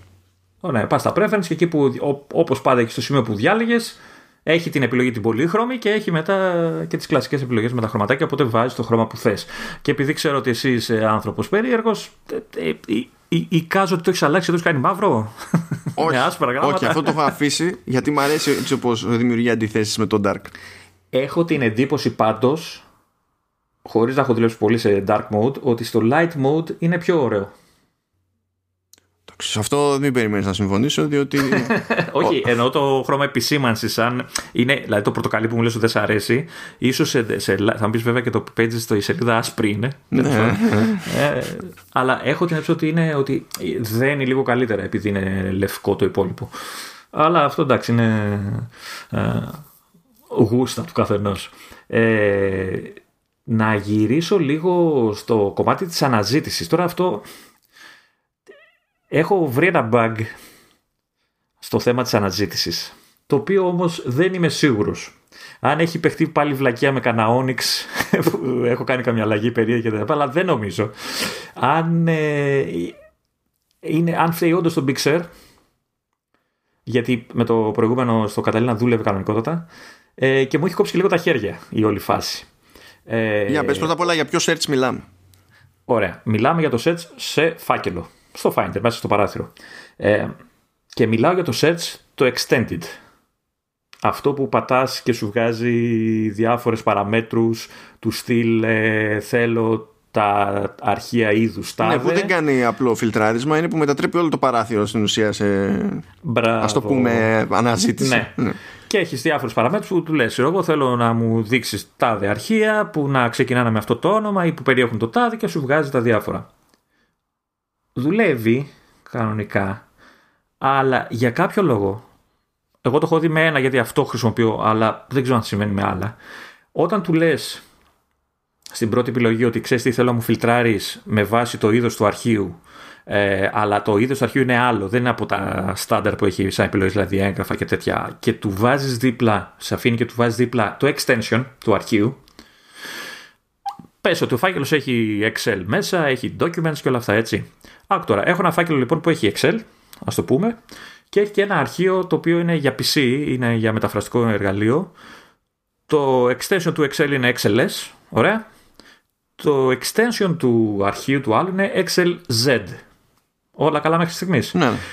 Έως τώρα, μέχρι και το Καταλήνα, όταν έβαζα δίπλα στο πεδίο ότι ξέρεις, θέλω, θέλω το είδος άλλο και δείξαμε τα XLZ, μου εφίλτραρε κατευθείαν τα αρχεία XLZ κανονικά και έβγαζε και έσβηνα και έκανα και έρανα αυτό που ήθελα να κάνω.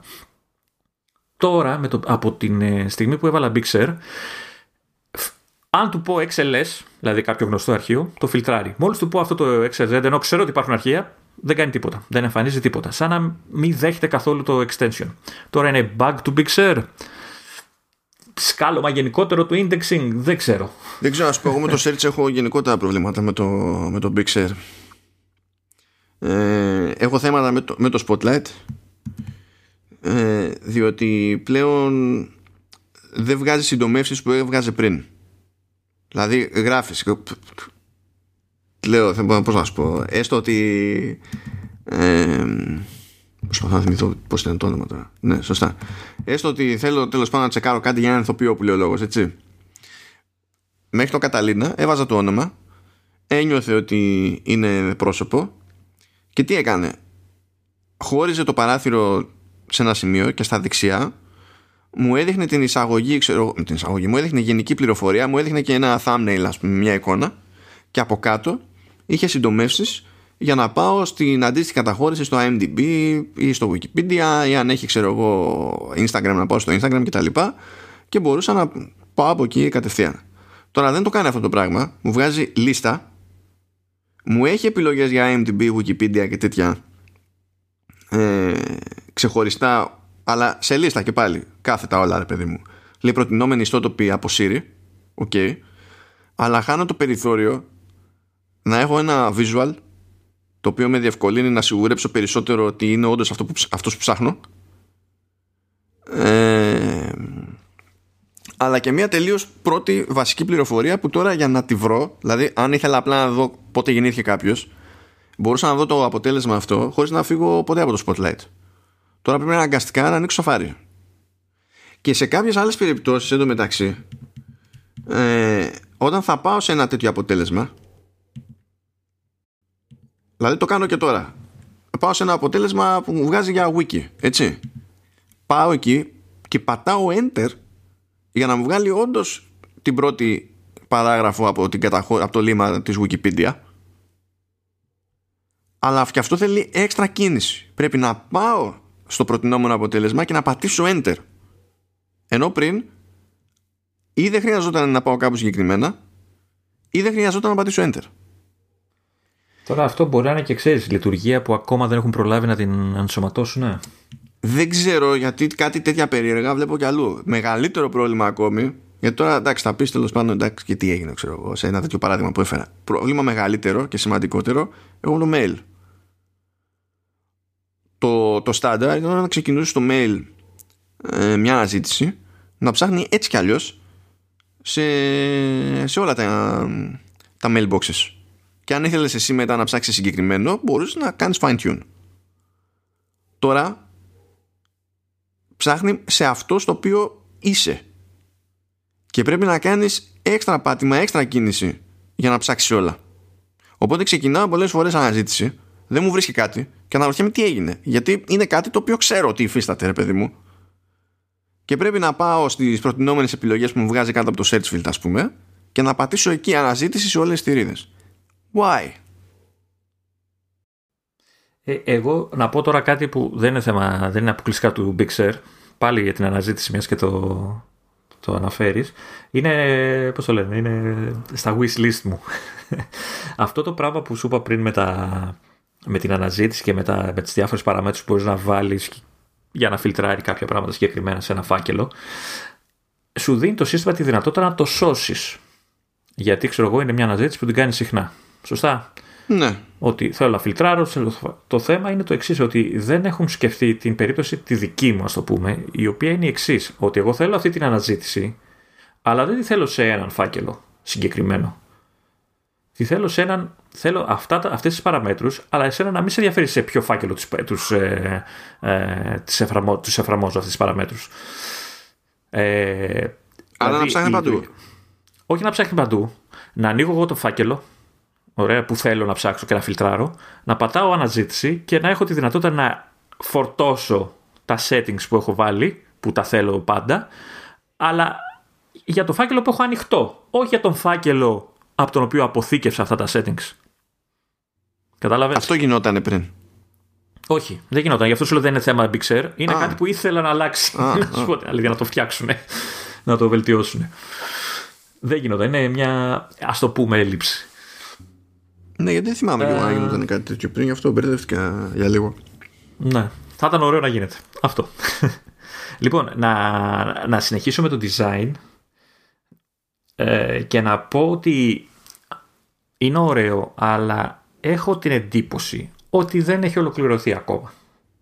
Ποτέ δεν έχει ολοκληρωθεί το design, ποτέ. ναι, όχι, να, να σου το πω εξής. Καταρχάς, εικονίδια. OK, okay, Τώρα, αν αρέσουν ή δεν αρέσουν, είναι ένα. Εντάξει, δεν ε, μας απασχολεί, είναι θέμα γούστου. Έχουν γίνει τετράγωνα όπως το iPad και στο iOS. Εκεί τι okay. δεν έχει ολοκληρωθεί; Περίμενε. δεν, δεν φταίει το Pixar εδώ, φταίει το ότι δεν έχουν ενημερωθεί όλες οι εφαρμογές ακόμα. Εντάξει, αυτό είναι άλλο αυτό, καπέλο. Ναι, μέχρι να γίνει αυτό όμως γίνεται σαν χταρμάς. Άλλα εικονίδια τετράγωνα, άλλα είναι κυκλικά, άλλα είναι διαγώνια, άλλα είναι ε, μεγάλα. Ναι, αλλά άλλα... δεν έχει γίνει ποτέ αυτό όλοι οι developers να είναι ξαφνικά έτοιμοι και δεν πρόκειται να γίνει ποτέ σε μεγάλο redesign. Ναι, ωραία. Έχει ένα, ένα μπάχαλο πάντως. Υπάρχει ένα μπάχαλο. Και το, το άλλο που με. Που, δε, που δεν περίμενα τουλάχιστον σε επίπεδο συστήμα, δηλαδή στα βασικά ήθελα να έχει λίγο ε, νέο, ανανεωμένο, στο ανανεωμένη εμφάνιση όλα τα παράθυρα ε, ξέρω, του συστήματος, προτιμήσεις και όλα αυτά. Δηλαδή το ανοίγεις, ναι, δεν έχει κάποια έξτρα πραγματάκια, αλλά το design έχει μείνει ίδιο όλα αυτά τα χρόνια.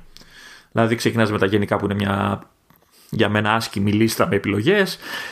Δεν έχουν κάνει, δεν έχουν κάτσει να, να, να το ξέρεις, να το αλλάξουν λίγο, να το, κάνουν, να το φέρουν λίγο πιο κοντά στην όλη, στην όλη λογική του Pixel, να γίνει λίγο πιο σύγχρονο, πιο, πιο άλλο, πιο διαφορετικό. Θα μου πεις, ίσως είναι και ε, επίτηδες για να υπάρχει και μια γνώριμη κατάσταση σε κάποιον χρήστη που τόσα χρόνια χρησιμοποιούσε Mac και τώρα ξαφνικά εμφανίζονται κάποια καινούργια πράγματα και παθαίνει σοκ. Αλλά ανοίγεις το, το, το παράθυρο των προτιμήσεων και δεν έχει κάποια διαφορά από τα προηγούμενα, πέρα από το τίτλο πάνω, το title bar κτλ. Δεν ξέρω αν σε χαλάει να κάτι τέτοιο. Νομίζω, τώρα αυτό δεν το έχω για πολύ σίγουρο, γιατί πραγματικά δεν θυμάμαι πώς ήταν πριν. Ε, πάνω, ε, καλά υπήρχε, θυμάμαι και στο Καταλήνα πάνω το, το Apple ID πλέον, αλλά ε, ήταν εκεί δίπλα το εικονίδιο Apple ID πέρα από το account και το family sharing. Ε, δεν το θυμάμαι κι εγώ. Νομίζω, δεν είμαι σίγουρος. Νομίζω. Δεν, δεν, δεν, το θυμάμαι, να σου το πω. Ε, αλλά α, εγώ σου λέω σαν look. Σαν, ε, και, και αυτό ισχύει και με πολλά. Πάντως έχουν, αλλάξει, τώρα... έχουν αλλάξει τα εικονίδια εδώ όλα. Τα εικονίδια έχουν αλλάξει. Ναι. Δεν έχει αλλάξει όμως το γενικότερο ρόλο. Δηλαδή μπαίνεις, ας πούμε, στα γενικά και είναι μία από τα ίδια. Είναι αυτό. Τέλος. Μπαίνεις σε, μπαίνεις σε όλα τα άλλα, είναι τα ίδια. Δεν, θα μου πεις τι μπορεί να κάνει. Δεν ξέρω. Κάπως να αλλάξει το design, να, να είναι λίγο πιο όμορφο οπτικά, λίγο πιο σύγχρονα. Δεν ξέρω. Δεν ξέρω, Γιώργο. Φαίνεται... Να σου πω για το ζήτημα. Εδώ, επειδή υπάρχει και θέμα λειτουργικότητας εδώ και το.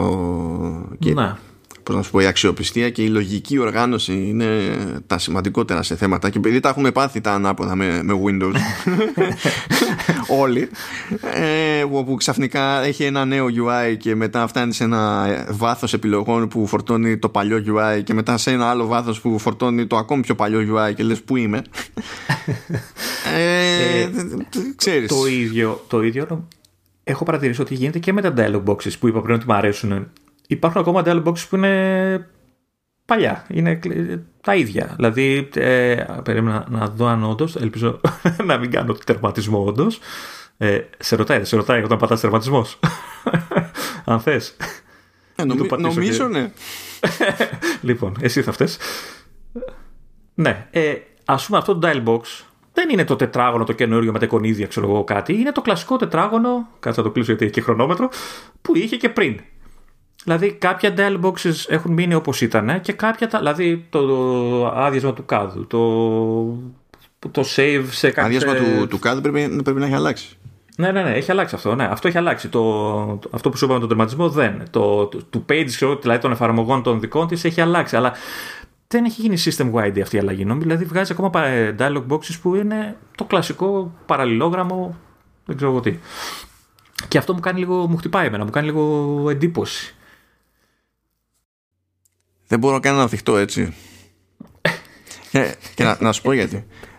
Διότι το, το σύνηθες για πολλά χρόνια σε, σε macOS ε, ήταν να μην υπάρχει ενιαία γραμμή. Δηλαδή από τα δυσκολότερα πράγματα που. από τα δυσκολότερα. Από τα πράγματα που χρειάστηκε περισσότερα χρόνια, σου, από όσα μου φαινόταν λογικό να χρειάζονται, η Apple στην ιστορία του, του macOS. όταν λέμε macOS, τώρα θα πιάσω στην ουσία αναφέρουμε στην εποχή του λεγόμενου, ας το πούμε έτσι, macOS 10. Δηλαδή μετά το Classic, έτσι. Ναι, ναι, ναι.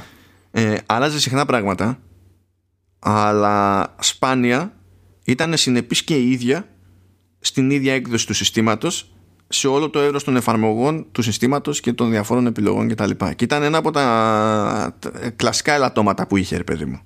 Δηλαδή, αν θυμάσαι εποχές τώρα που είχαμε και καλά, ξέρεις, το λεγόμενο το, το Brust Aluminum.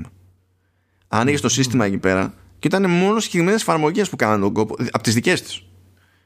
που είχαν το, τη νέα αυτή γραμμή και όλα τα υπόλοιπα ήταν στο παλιό, ξέρω εγώ. Και μετά έβγαινε νέα έκδοση και προ... είχαν αλλάξει κάποιες εφαρμογές ακόμη. Ταυτόχρονα αλλάζανε κάτι στο look που πάλι το έβλεπες μόνο σε νεότερες, πιο ανανεωμένες εφαρμογές και γινόταν χαμός. Δεν δε, δε μου το δικαιολογείς, δεν μου το βελτιώνεις. Όχι, απλά θέλω να σου πω ότι ε, ε, ήταν ως προς αυτό, ως προς τη συνέπεια, ρε παιδί μου, στη σχεδιαστική αλλαγή. Παλιότερα ήταν τόσο χειρότερα που αυτά τα μικρά που μου λες που όντως είναι αποκλήσεις. Δηλαδή, πώς να σου πω, ε, το ότι δεν με ενοχλεί το dialog box που θα μου βγάλει ναι, στην, ναι. Στο, στη, στον τερματισμό την επανεκκίνηση δεν αλλάζει ότι όντως δεν είναι συνεπές με, με το υπόλοιπο. Δηλαδή και συμφωνώ ότι ε, το σωστό είναι να υπάρχει συνέπεια. Δεν, δεν υπάρχει καμία διαφωνία εκεί πέρα. Απλά επειδή ήταν ε, παλιότερα αχταρμάς και τα είχα προλάβει ε, ναι, σου φαίνεται σου χτυπάει λιγότερο. Ναι, μου είναι πιο δύσκολο να μου κάτσει, ξέρεις ότι κάτι είναι off εδώ πέρα. Άρα, παιδί μου, τώρα μιλάμε, έχουμε φτάσει σε ένα επίπεδο λεπτομέρειας τώρα. Έτσι, δηλαδή, δεν νομίζω ότι θα ενοχλήσει κανέναν στην ουσία. Όχι, Απλά μου, μου κάνει ναι. εντύπωση. Μου κάνει εντύπωση γιατί είναι σαν να, έχει, ξέρεις, να επιλέξει να ξέρεις αυτά και κάποια στιγμή θα ασχοληθούμε και τα. Δηλαδή, τώρα κοίτα να δεις τι γίνεται. Automator. Ωραία. Αλλάξαν το εικονίδιο της εφαρμογής και το κάνανε σύμφωνα με τα καινούργια πρότυπα. Έτσι, τετράγωνο, μπλα μπλα, το ρομποτάκι εκείνο το που έχει, που κρατάει ένα μπαζούκα, πάντα μπαζούκα το βλέπα εγώ αυτό, που κρατάει τέλος πάντων το ματσούκι. Ωραία, τέλεια. Ε, εγώ, όπως ξέρεις, έχω φτιάξει κάποια scripts, ας πούμε, τα οποία μάλιστα τα, τα έχω και ως εικονίδιο στο taskbar, στο, στο dock. Τα έχουμε μπλέξει τα bar. Ε, για να το πατάω και να ξεκινάει κατευθείαν κτλ. Το εικονίδιο της εφαρμογής άλλαξε. Πάνω, δηλαδή, αν ανοίξεις το, το launch. Το launch ναι, ναι, όλα τα υπόλοιπα είναι ίδια. Man. Το εικονίδιο του, του script, έτσι, στην ίδια οθόνη τώρα μιλάω, έτσι, το έχω ανοιχτό. Στο dock, το εικονίδιο του script έχει μείνει ίδιο. Δεν ξέρω αν πρέπει ξέρεις, να μπει στην εφαρμογή να το σώσεις για να μήπως αλλάξει, αλλά το, για το ίδιο, για την ίδια εφαρμογή. Έτσι. Man, man. Λοιπόν, ας πω απλά. Όταν ανοίγω το Automator, πηγαίνω μετά. Πατάω στο menu bar Automator, πληροφορίες για το Automator. Θέλω να σου πω το εξής. Η έκδοση 2,1, 2,10 που λέει εδώ πέρα, που έχει, έχει από κάτω, ξέρεις την κλασική σημείωση, ρε παιδί μου, για τα πνευματικά δικαιώματα κτλ. Και, και λέει 2004-2016. Καταλαβαίνεις; Ναι. Ότι τελευταία φορά που άκουσε οποιοδήποτε το Tomator ήταν 2016. Και όχι μόνο αυτό, ξέρω ότι από τότε μέχρι σήμερα αυτός που έτρεχε ως project το, το Mator έχει φύγει από την Apple. Και του, ε, του, έχει φύγει το στυλ, όχι σε άχρηστο φύγε. Είναι φάση ε, δεν ασχολούμαστε πλέον τόσο με αυτό το project, δεν χρειάζεσαι, για. Και ε, νομίζω, θυμάμαι το επώνυμό του, ότι είναι Σαγκόγιαν και πήγε στην Omni Group να ασχοληθεί πάλι με άλλο τύπο automation. άρα να χαίρομαι που υπάρχει. Αν και να σου πω την αλήθεια, είχα την ότι θα, θα αντικατασταθεί με τα shortcuts. Θα υπάρχει δηλαδή μια ενιαία πλατφόρμα σε όλα. Όλη αυτή την εντύπωση έχουν. Αλλά το θέμα είναι ότι από τη μία δεν εξαφανίζει το automator. Από την άλλη δεν φαίνεται μέχρι τόσα χρόνια να κάνει κίνηση ξέρεις, να μεταφέρει τα shortcuts στο τέτοιο. Μπορεί να έρθει η ώρα να τα κάνει ξέρεις, με αφορμή του, το, το Apple Silicon, ας πούμε. Ναι. Ποιος ξέρει. Αλλά... το, το automator είναι και πιο hardcore. Έτσι. Έχει πολύ πιο περίπλοκη. Ο, δεν είμαι πολύ σίγουρος. Δεν είμαι πολύ σίγουρος γιατί εδώ πέρα υποστηρίζει το Automator ας πούμε, και Apple Script και τέτοια πράγματα που έτσι κι αλλιώς δεν υφίστανται σαν επιλογές σε, σε iOS και τέτοια. Εδώ δηλαδή μπορείς να κάνεις. Έχει, έχει βάθος το Automator. Είναι hardcore, αυτό λέω. Είναι, έχει hardcore, που δεν ξέρω αν θα μπορέσει να την έχει. Α, νόμιζα, ότι, πες, νόμιζα ότι έλεγες ότι το shortcuts είναι πιο hardcore. Όχι, όχι, όχι. Το, το φαίνεται κατευθείαν. Ναι, ναι. Και δεν ξέρω, ίσως και γι' αυτό να το αντικατέστησαν γιατί προφανώς το shortcuts ακόμα δεν μπορεί να καλύψει. Ξέρεις, Πιθανό, πιθανό. Αλλά καταλαβαίνεις, όταν δεν το έχουν αγγίξει από το 2016, δηλαδή δεν έχουν, για την τιμή των όπλων, δεν έχουν αλλάξει την ημερομηνία στο disclaimer, ξέρω στο, στη σημείωση εδώ για τα πνευματικά δικαιώματα. Να πούνε τάχα μου 2020. Έτσι, ούτε αυτό. ούτε, ούτε αυτό. Καταλαβαίνεις, δεν έχει αγγίξει ψυχή κανένας τίποτα. Αφού εμένα μου κάνει εντύπωση που ασχολήθηκαν με το εικονίδιο. Ε, εντάξει, προφανώς κάνανε. Ξεσπήραν όλες τις βασικές εφαρμογές. Ναι, έχουν αλλάξει δηλαδή και το screen capture, το σκάκι. δηλαδή. τα, ναι, τα έχουν αλλάξει. Ε, απλά ακόμα είμαστε σε μια μεταβατική φάση. Δηλαδή, αυτό με τα εικονίδια, καταλαβαίνω το λόγο, απλά είναι μπάχαλο, ρε παιδί μου, ακόμα. Εντάξει, γίνεται ένα χαμός. Ε, τώρα, τα dialog boxes και το γενικότερο, το γενικότερο design που αλλού έχει μείνει ουσιαστικά ίδιο και αλλού έχει αλλάξει αρκετά δεν ξέρω, αυτό πρέπει λίγο να το. κάπως να το ισιώσουν, να το φέρουν. Να μου πεις τώρα πώς θα, πώς μπορείς να κάνεις όμορφο ένα παράθυρο που είναι τίγκα στις επιλογές, έτσι όπως είναι στις προτιμήσεις κτλ. Δεν ξέρω. Είναι όπως πολλά χρόνια ίδιο και υποτίθεται ότι αυτό το λειτουργικό ξέρεις, έφερνε, θα έφερνε μεγάλο, μεγάλο μπαμ στη, στο design.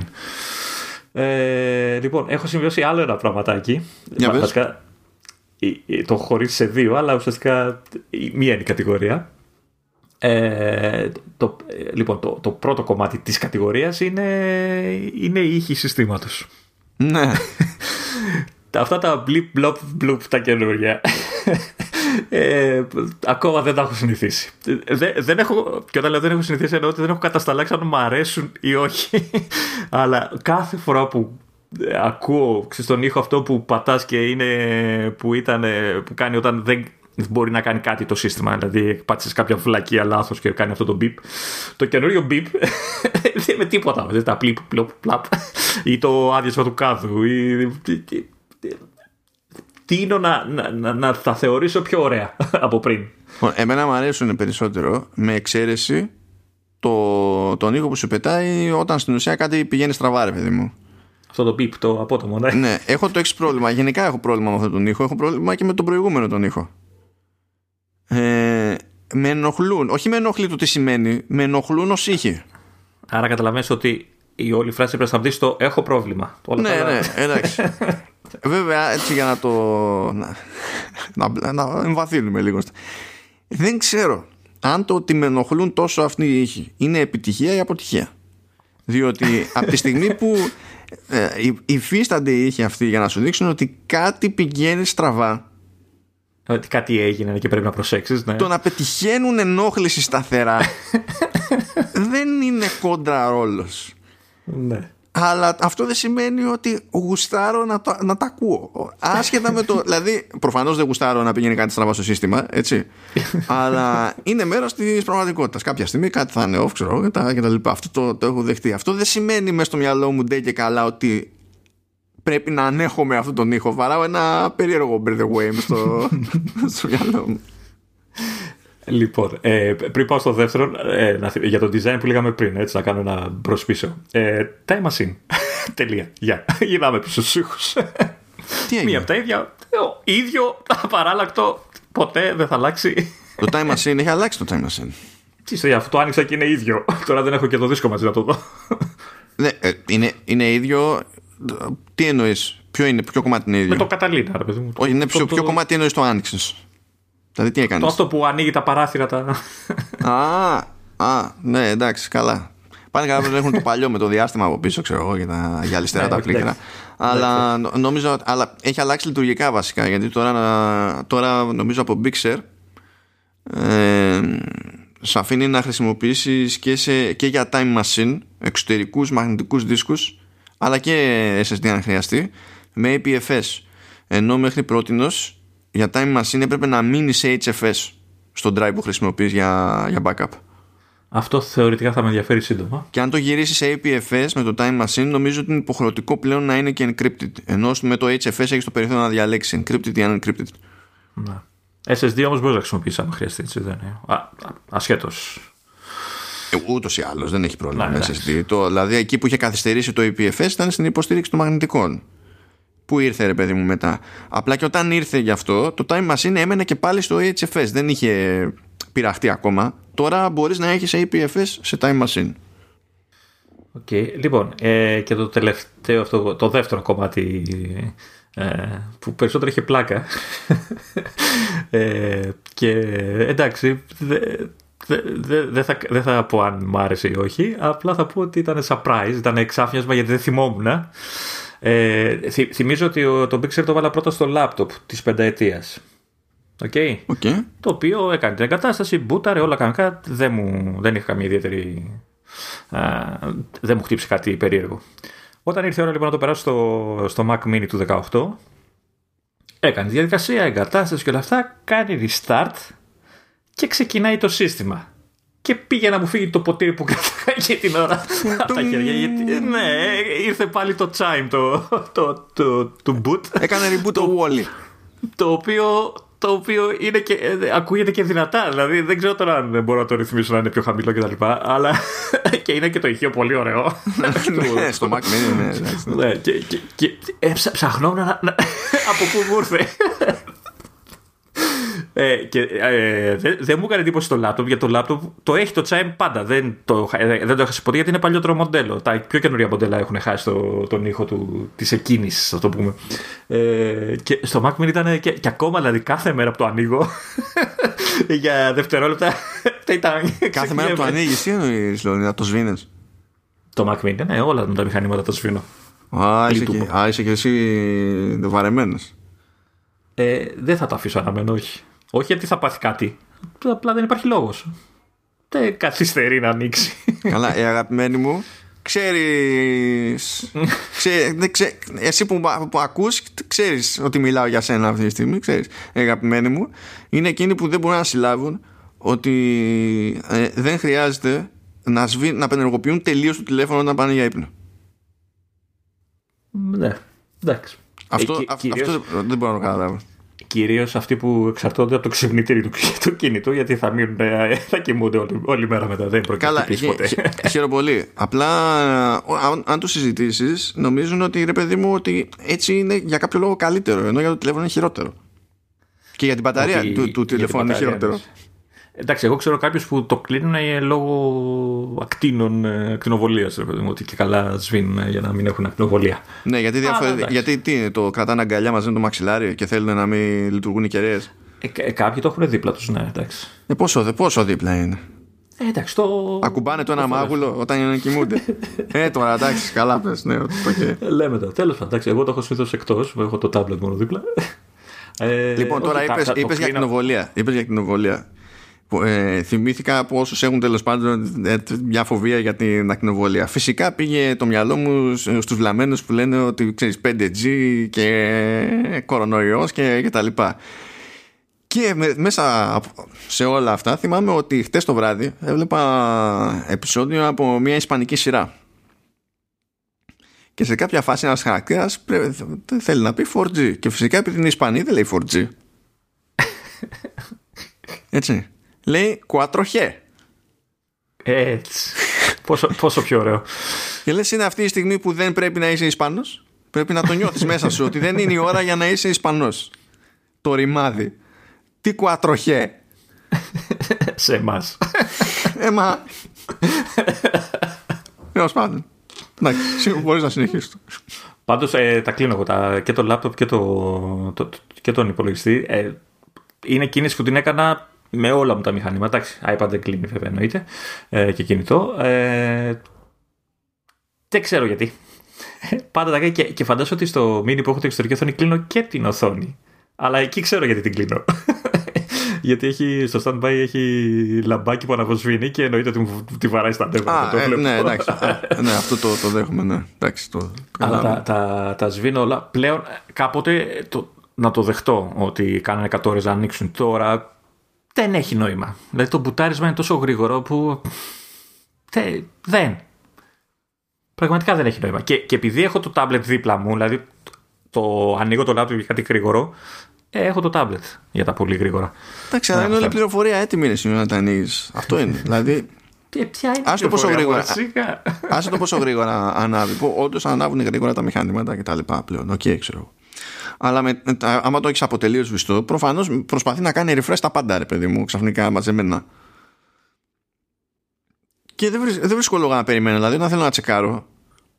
Εντάξει, στο, Mac, στο, στο laptop έχει αρχίσει και δείχνει όταν ξεκινάει, ε, ε, είναι λίγο πιο βαρύ. Αλλά το mini ακόμα εντάξει αντέχει. Και φαντάζομαι ότι ε, εκτός αν θες να το αφήνω ανοιχτό σε standby και να έχω και τα Windows ενεργοποιημένα. Τι σχέση έχουν τα Windows; Αυτά τα Windows έτσι κι αλλιώς τα χρησιμοποιείς για συγκεκριμένο σκοπό ε, μέχρι ναι, που δεν χρειάζεται άλλο, ρε παιδί μου. Επειδή και αυτά όμως, ρε παιδί μου, από τη στιγμή που ανοίγει το μηχάνημα, έχουν και αυτό μια διαδικασία μπουταρίσματος. να τα αφήνω και αυτά ενεργά. Τι, να το είναι, το έχει startup startup item έχει στο emulation του Windows. Όχι, όχι, όχι. Ε, ε, το, το θέλει. Η εφαρμογή επιμένει ότι να, να ξεκινάει με την εκκίνηση του μηχανήματος και ταυτόχρονα ανοίγουν και τα Windows, άμα θες ταυτόχρονα. Και λέω όχι. Ε, όχι ποτέ. ποτέ. Όχι. και μια και λέμε όχι, μου ήρθε ένα newsletter τώρα από, από Domino's Λοιπόν, λέει... κάνουμε, πρέπει να κάνουμε ένα επεισόδιο ο Μάνος και τα newsletter του. Καλά, να πιάσω το inbox μου. Ναι, ναι, δηλαδή θα είναι και να είναι εκεί πέντε. λέει, άχαστο συνδυασμό σε deal με 13 και 50. OK. Okay. Φυσικά βέβαια ο Scumbag Brain εδώ διάβασε άχρηστο συνδυασμό. Εννοείται, ναι, το έχω πάθει και εγώ αυτό. και υποθέτω ότι ψάχνουν να βρουν λέξεις που δεν χρησιμοποιούνται συχνά για να χτυπήσουν στο μάτι. Έτσι, το άχαστος τώρα δεν το λες. Τι να χτυπήσουν στο μάτι μου, ωραία. Αριστερά από το άχαστος έχει emoji. Ένα που είναι μπούτι κοτόπουλο και ένα που είναι ένα κομμάτι πίτσα πρέπει να παραδεχτούν όσοι μας ακούνε ότι είμαι master στο να σου ανάβω τα λαπάκια. πρέπει να το παραδεχτούν αυτό το πράγμα. Λοιπόν, ε, δεν ξέρω αν σε έχω καλύψει ε, με αυτά που έχω κρατήσεις σαν πρώτες εντυπώσεις. Ε, Καλά, γενικά έχουμε πολλά πράγματα να πούμε θεωρητικά γιατί έχει αλλάξει ο Safari, έχουν αλλάξει πολλά πράγματα. Αλλά θέλω να σε ρωτήσω δύο ο, συγκεκριμένα. Ο Safari, ο Safari είχε αλλάξει από πριν. Είχαν κάνει το update στο Καταλίντα ναι, είχες κάνει το 14 από εκεί, ναι. Ναι, δεν, δεν είχα την ίδια ε, αντίδραση, ας πούμε, την ίδια διαφοροποίηση. Ο θέλω να σε ρωτήσω ε, για δύο άλλα πράγματα κάτι. Που τα έχω απορία και στο έχω πει ότι τα έχω απορία. Δεν ξέρω αν είναι ζήτημα του συστήματός μου, αν είναι επειδή βα, βαραίνει το λειτουργικό, δεν ξέρω. Και επειδή εσύ μπορείς να το δεις και σε δύο συστήματα με διαφορετικά specs, άλλες παλαιότητες, ναι. έχω αυτή την απορία. Τώρα το άνοιξα μόλις. Ε, Τώρα το θυμάμαι. Έχει το. Ε, ε, τρέχει, ρε παιδί μου, το Messages. Τρέχει που πλέον είναι Catalyst και με εξαίρεση το, το App Store για, το, για τα messages όλα τα υπόλοιπα είναι ίδια όπως είναι σε iOS και iPadOS αμήν Παναγία μου και τα λοιπά. Επιτέλους, ναι, ναι. επιτέλους. Και ε, έχεις κλείσει το παράθυρο, όχι minimize, το έχεις κλείσει αλλά η εφαρμογή τρέχει. Πρέπει να το κάνω και αυτό που λες. Ωραία. Ωραία. Και το πατάς παιδί μου το εικονίδιο για να ανοίξει προφανώς στο το window ε, είναι BAM, είναι instant όπως ήταν μέχρι Καταλήνα; Ε, είναι γρήγορο, κράτα, περνάει ένα τώρα δευτερόλεπτο, ένα, ναι, ξέρω εγώ. Ωραία. Τώρα το, το βλέπω στο λάπτοπ. Ε, δεν μπορώ να θυμηθώ αν ήταν το ίδιο. Σίγουρα είναι λίγο πιο βαριά από το προηγούμενο, αλλά κάνει και πολύ περισσότερα πράγματα, έτσι. Το ίδιο ε, αντίστοιχα θέλω να σε ρωτήσω που είναι για catalyst. Θα πεις τέλος πάντων θεωρητικά δεν είναι, ξέρεις, ότι πιο efficient δεδομένων των περιστάσεων. Αλλά το ίδιο ακριβώς θέμα έχω με το, με το mail. Που το mail. Mail τώρα όμως εγώ δεν χρησιμοποιώ αυτό το. Ναι, εντάξει, ναι. Το, το mail εξακολουθεί και είναι σε AppKit, δεν έχει αλλάξει δηλαδή. Δεν είναι ούτε Catalyst ούτε κάτι άλλο. Ούτε σε Swift UI έχει γυρίσει και προφανώς δεν έχει γυρίσει σε UIKit. Που όταν είχα κλειστό το παράθυρο και πατάγα, έσκαγε με τη μία το παράθυρο. Τώρα αυτό που βλέπεις εσύ σαν μικρό ρε παιδί μου, αλλά υπαρκτό delay όταν ανοίγεις το παράθυρο στο Messages, το ίδιο ακριβώς παίζει με το mail. Ενώ όσα χρόνια ρε παιδί μου ε, ε, είμαι με αυτό το σύστημα, δεν έπαιζε ποτέ αυτό. Ήταν μπαμ κατευθείαν. Έχω την εντύπωση πάντως ότι το mail ανοίγει λίγο πιο γρήγορα. Αλλά βέβαια εμένα είναι ουσιαστικά διότι δεν έχω περάσει. Δηλαδή τώρα προσπαθεί να κάνει κάτι sync, δεν ξέρω από ποιο λογαριασμό προσπαθεί να κάνει sync, αλλά θα το, κόψω. ε, ναι, αλλά ε, δεν μπορώ να πω ότι Α, ε, με τα μηνύματα είχα άλλο θέμα. Εγώ, όταν, όταν πρώτο μπήκε το, το Big Share, ε, αρνήθηκαν να ανοίξουν. Α. Δηλαδή για κανένα δύο φάσεις έφαγαν τρελό σκάλωμα. Δηλαδή την πρώτη φορά που πήγα να το ανοίξω δεν άνοιξαν ποτέ. Έτσι, και χρειάστηκα restart για να πάρει μπρος και να δω τι ανοίγει. Και από εκείνη την φάση όμως και μετά είναι ok. Είναι λίγο πιο βαρύ το άνοιγμα που λες. Ε, μετά θα σου στείλω βίντεο να το δεις να μου πεις. Και θες να σου στείλω από το λάπτοπ ή θες να σου στείλω από το Mac να δεις αν έχει διαφορά. Δεν φτάνει να μου πεις την αίσθησή σου σιγά. Αλλά δεν καταλαβαίνω γιατί φαντάζεσαι ότι το δικό μου το mail είναι πιο επιβαρημένη εφαρμογή. Στο inbox έχω μόνο 69.886 μηνύματα. και αυτό δεν, το, δεν είναι τυχαίο νούμερο, δηλαδή το διαβάζω και το λέω. Ναι, Ούτε καν 70. Να... δηλαδή... μήπως, μήπως πρέπει να κάνεις κανένα refresh, κανένα clean το index του κάτι, δεν ξέρω τι. Ξέρω, να το αφήσει κανένα μήνα να κάνει. Αυτό μια, μια σου τόσο το κάνω, αλλά το κάνει γρήγορα. Δηλαδή κάνω rebuild, ξέρω εγώ, τα τέτοια δεν είναι, δεν είναι θέμα. Ε, Βάλε ε, κιόλας ότι όταν αλλάζεις, όταν κάνεις ε, αναβάθμιση σε major update, ε, το σύστημα κάνει γιατί γίνονται αλλαγές στο παρασκήνιο για το πώς γίνεται το, το indexing. Και φαίνεται αυτό, αν πας και ψάξεις δηλαδή τα, τα αρχεία που τελειώνουν σε. είναι τελεία mbox ε, βλέπεις ότι παίρνουν και αύξηση τον αριθμό από migration σε migration γιατί πηγαίνουν και αλλάζουν το formatting ας πούμε οπότε θες δεν θες δηλαδή όποιος και αν είσαι μία φορά το χρόνο αυτό γίνεται rebuild αλλά το κάνω κατά διαστήματα και πιο συχνά ρε παιδί μου Okay. Μιας και είπες bug, για bugs, bugs, τέλος πάντων έτσι προβληματάκια, να πω και ότι είχα μεγάλο θέμα με δύο πράγματα. Το ένα βέβαια ε, με ακολουθεί από το Καταλίνα ε, και απλά στο Bixer άλλαξε λίγο ο τρόπος που αντιδράει αυτό το bug. Ε, το άλλο είναι πιο καινούριο, είναι, βασικά έγινε με την αναβάθμιση του σε Big Δεν ξέρω βέβαια τι σκάλος ακριβώς. Λοιπόν, το πρώτο που ε, με ακολουθεί από το Καταλήνα εδώ και λίγο καιρό στο Mac Mini, γιατί το laptop σου είπα δεν δουλεύω πολλές ώρες για να σου πω αν όντω ισχύει, αλλά όσε φορές το έχω δουλέψει δεν είχα θέμα, είναι ότι έχω πρόβλημα με τη συνδεσιμότητα Wi-Fi.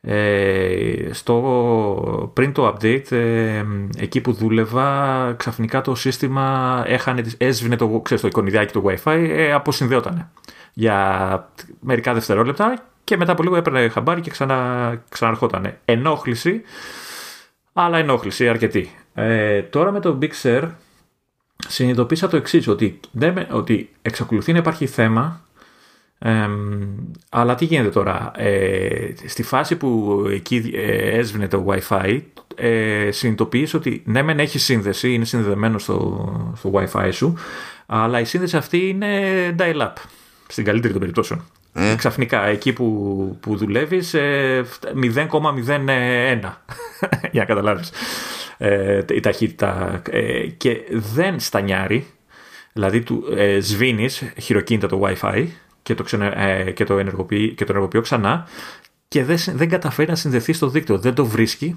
ή όταν το βρίσκει μου ζητάει κωδικό. Το οποίο βέβαια έχει αποθηκευμένο εδώ και 52 χρόνια. Έτσι. Είναι ο ίδιος ο κωδικός που ξέρει. Αυτό πώς και δεν το έχεις ψάξει έστω και με, ξέρεις, με service; Ε, δεν είναι θέμα. Δεν πρέπει να είναι θέμα hardware. Δεν το κάνει πάντα. Το κάνει εδώ και λίγο καιρό. Ε, ε, ο, ο τρόπος για να το στρώσω αυτό ε, είναι reboot μόνο restart και παίρνει τα χαμπάρι. Ε, έχω κάνει ε, το, τώρα γιατί μου τη βάρεσε πια και λέω κάτι να ασχοληθώ. Έκανα reset ε, νουβουρούμ, ε, πουρουσούμ, ε, ναι. όλα αυτά τα SRAM και όλα αυτά. Ε, έστρωσε για λίγο ξανά μου το έκανε προχθές και προχθές έκατσα και έσβησα τα PList, τα αρχιάκια που έχουν σχέση με το δίκτυο, βρήκα ένα άρθρο που τα λέει και είμαι στη φάση που παρατηρώ να δω αν θα το ξανακάνει. Αυτό είναι ένα πράγμα. Ελπίζω ότι είναι software και δεν, έχει θέμα hard, δεν είναι θέμα hardware. Θα, θα, ειδικά τώρα που είναι κλειστά τα μαγαζιά. δεν αντέχω. Ε, το άλλο μου μεγάλο θέμα που είχα με το Big Sur ήταν με το iPhone. Ε, νομίζω τα, τα, είπαμε, δεν θυμάμαι να σου στείλα μήνυμα.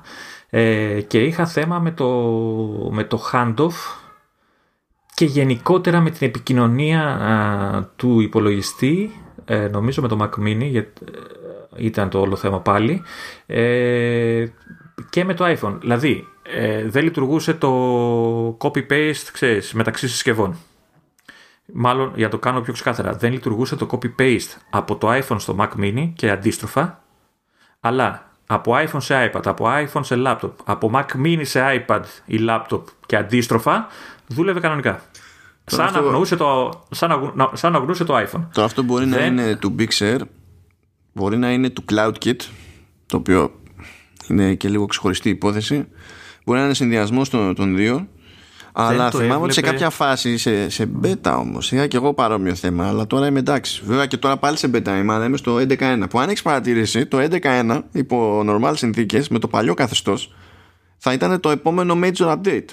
Πράγμα που σημαίνει ότι εφόσον ε, το 11.1 θεωρείται αυτή τη στιγμή patch που έρχεται, ότι η επόμενη έκδοση του macOS θα είναι 12.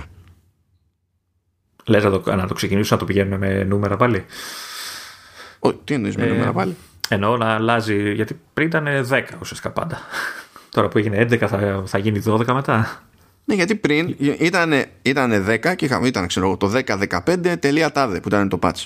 Έτσι. Ναι. Τώρα το 11.1 που τρέχω beta του 11.1 δεν είναι το επόμενο το major update, το, ετήσιο, το ετήσιο είναι patch.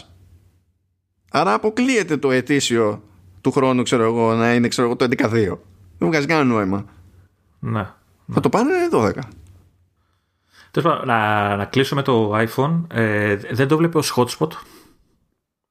Δεν φαίνονταν πουθενά, ενώ έβλεπε τα κινητά των υπολείπων του σπιτιού. Δεν, δεν εμφανιζόταν καν σαν hotspot. Δηλαδή έπρεπε να το ψάξω χειροκίνητα, ενώ είναι, ξέρεις, είναι, τα hotspot πλέον είναι επειδή το έχεις στον ίδιο λογαριασμό, εμφανίζονται αυτόματα και μάλιστα συνδέεσαι και αυτόματα κλπ. Γενικά είχε ένα, μια άρνηση με το iPhone. Δεν, ε, δεν, ε, Αλλά έτσι όπως με το λέω, το δικό σου iPhone, γιατί λες τον υπόλοιπο ναι, ναι, ναι, ναι. Τα άλλα τα έβλεπε, ναι. Ε, τελικά αναγκάστηκα και έκανα reset στο iPhone. Δεν θυμάμαι ποια ήταν. Τα δίκτυα, δεν θυμάμαι κάποιο από αυτά τα reset που έχεις στις, στα settings και έστρωσε. Και τώρα τελευταία παρατήρησα ότι δεν ε, μπορώ να ξεκλειδώσω με το ρολόι το Mac Mini. Έστρωσε προχτές και αυτό. με κάποιο τρόπο μαγικό.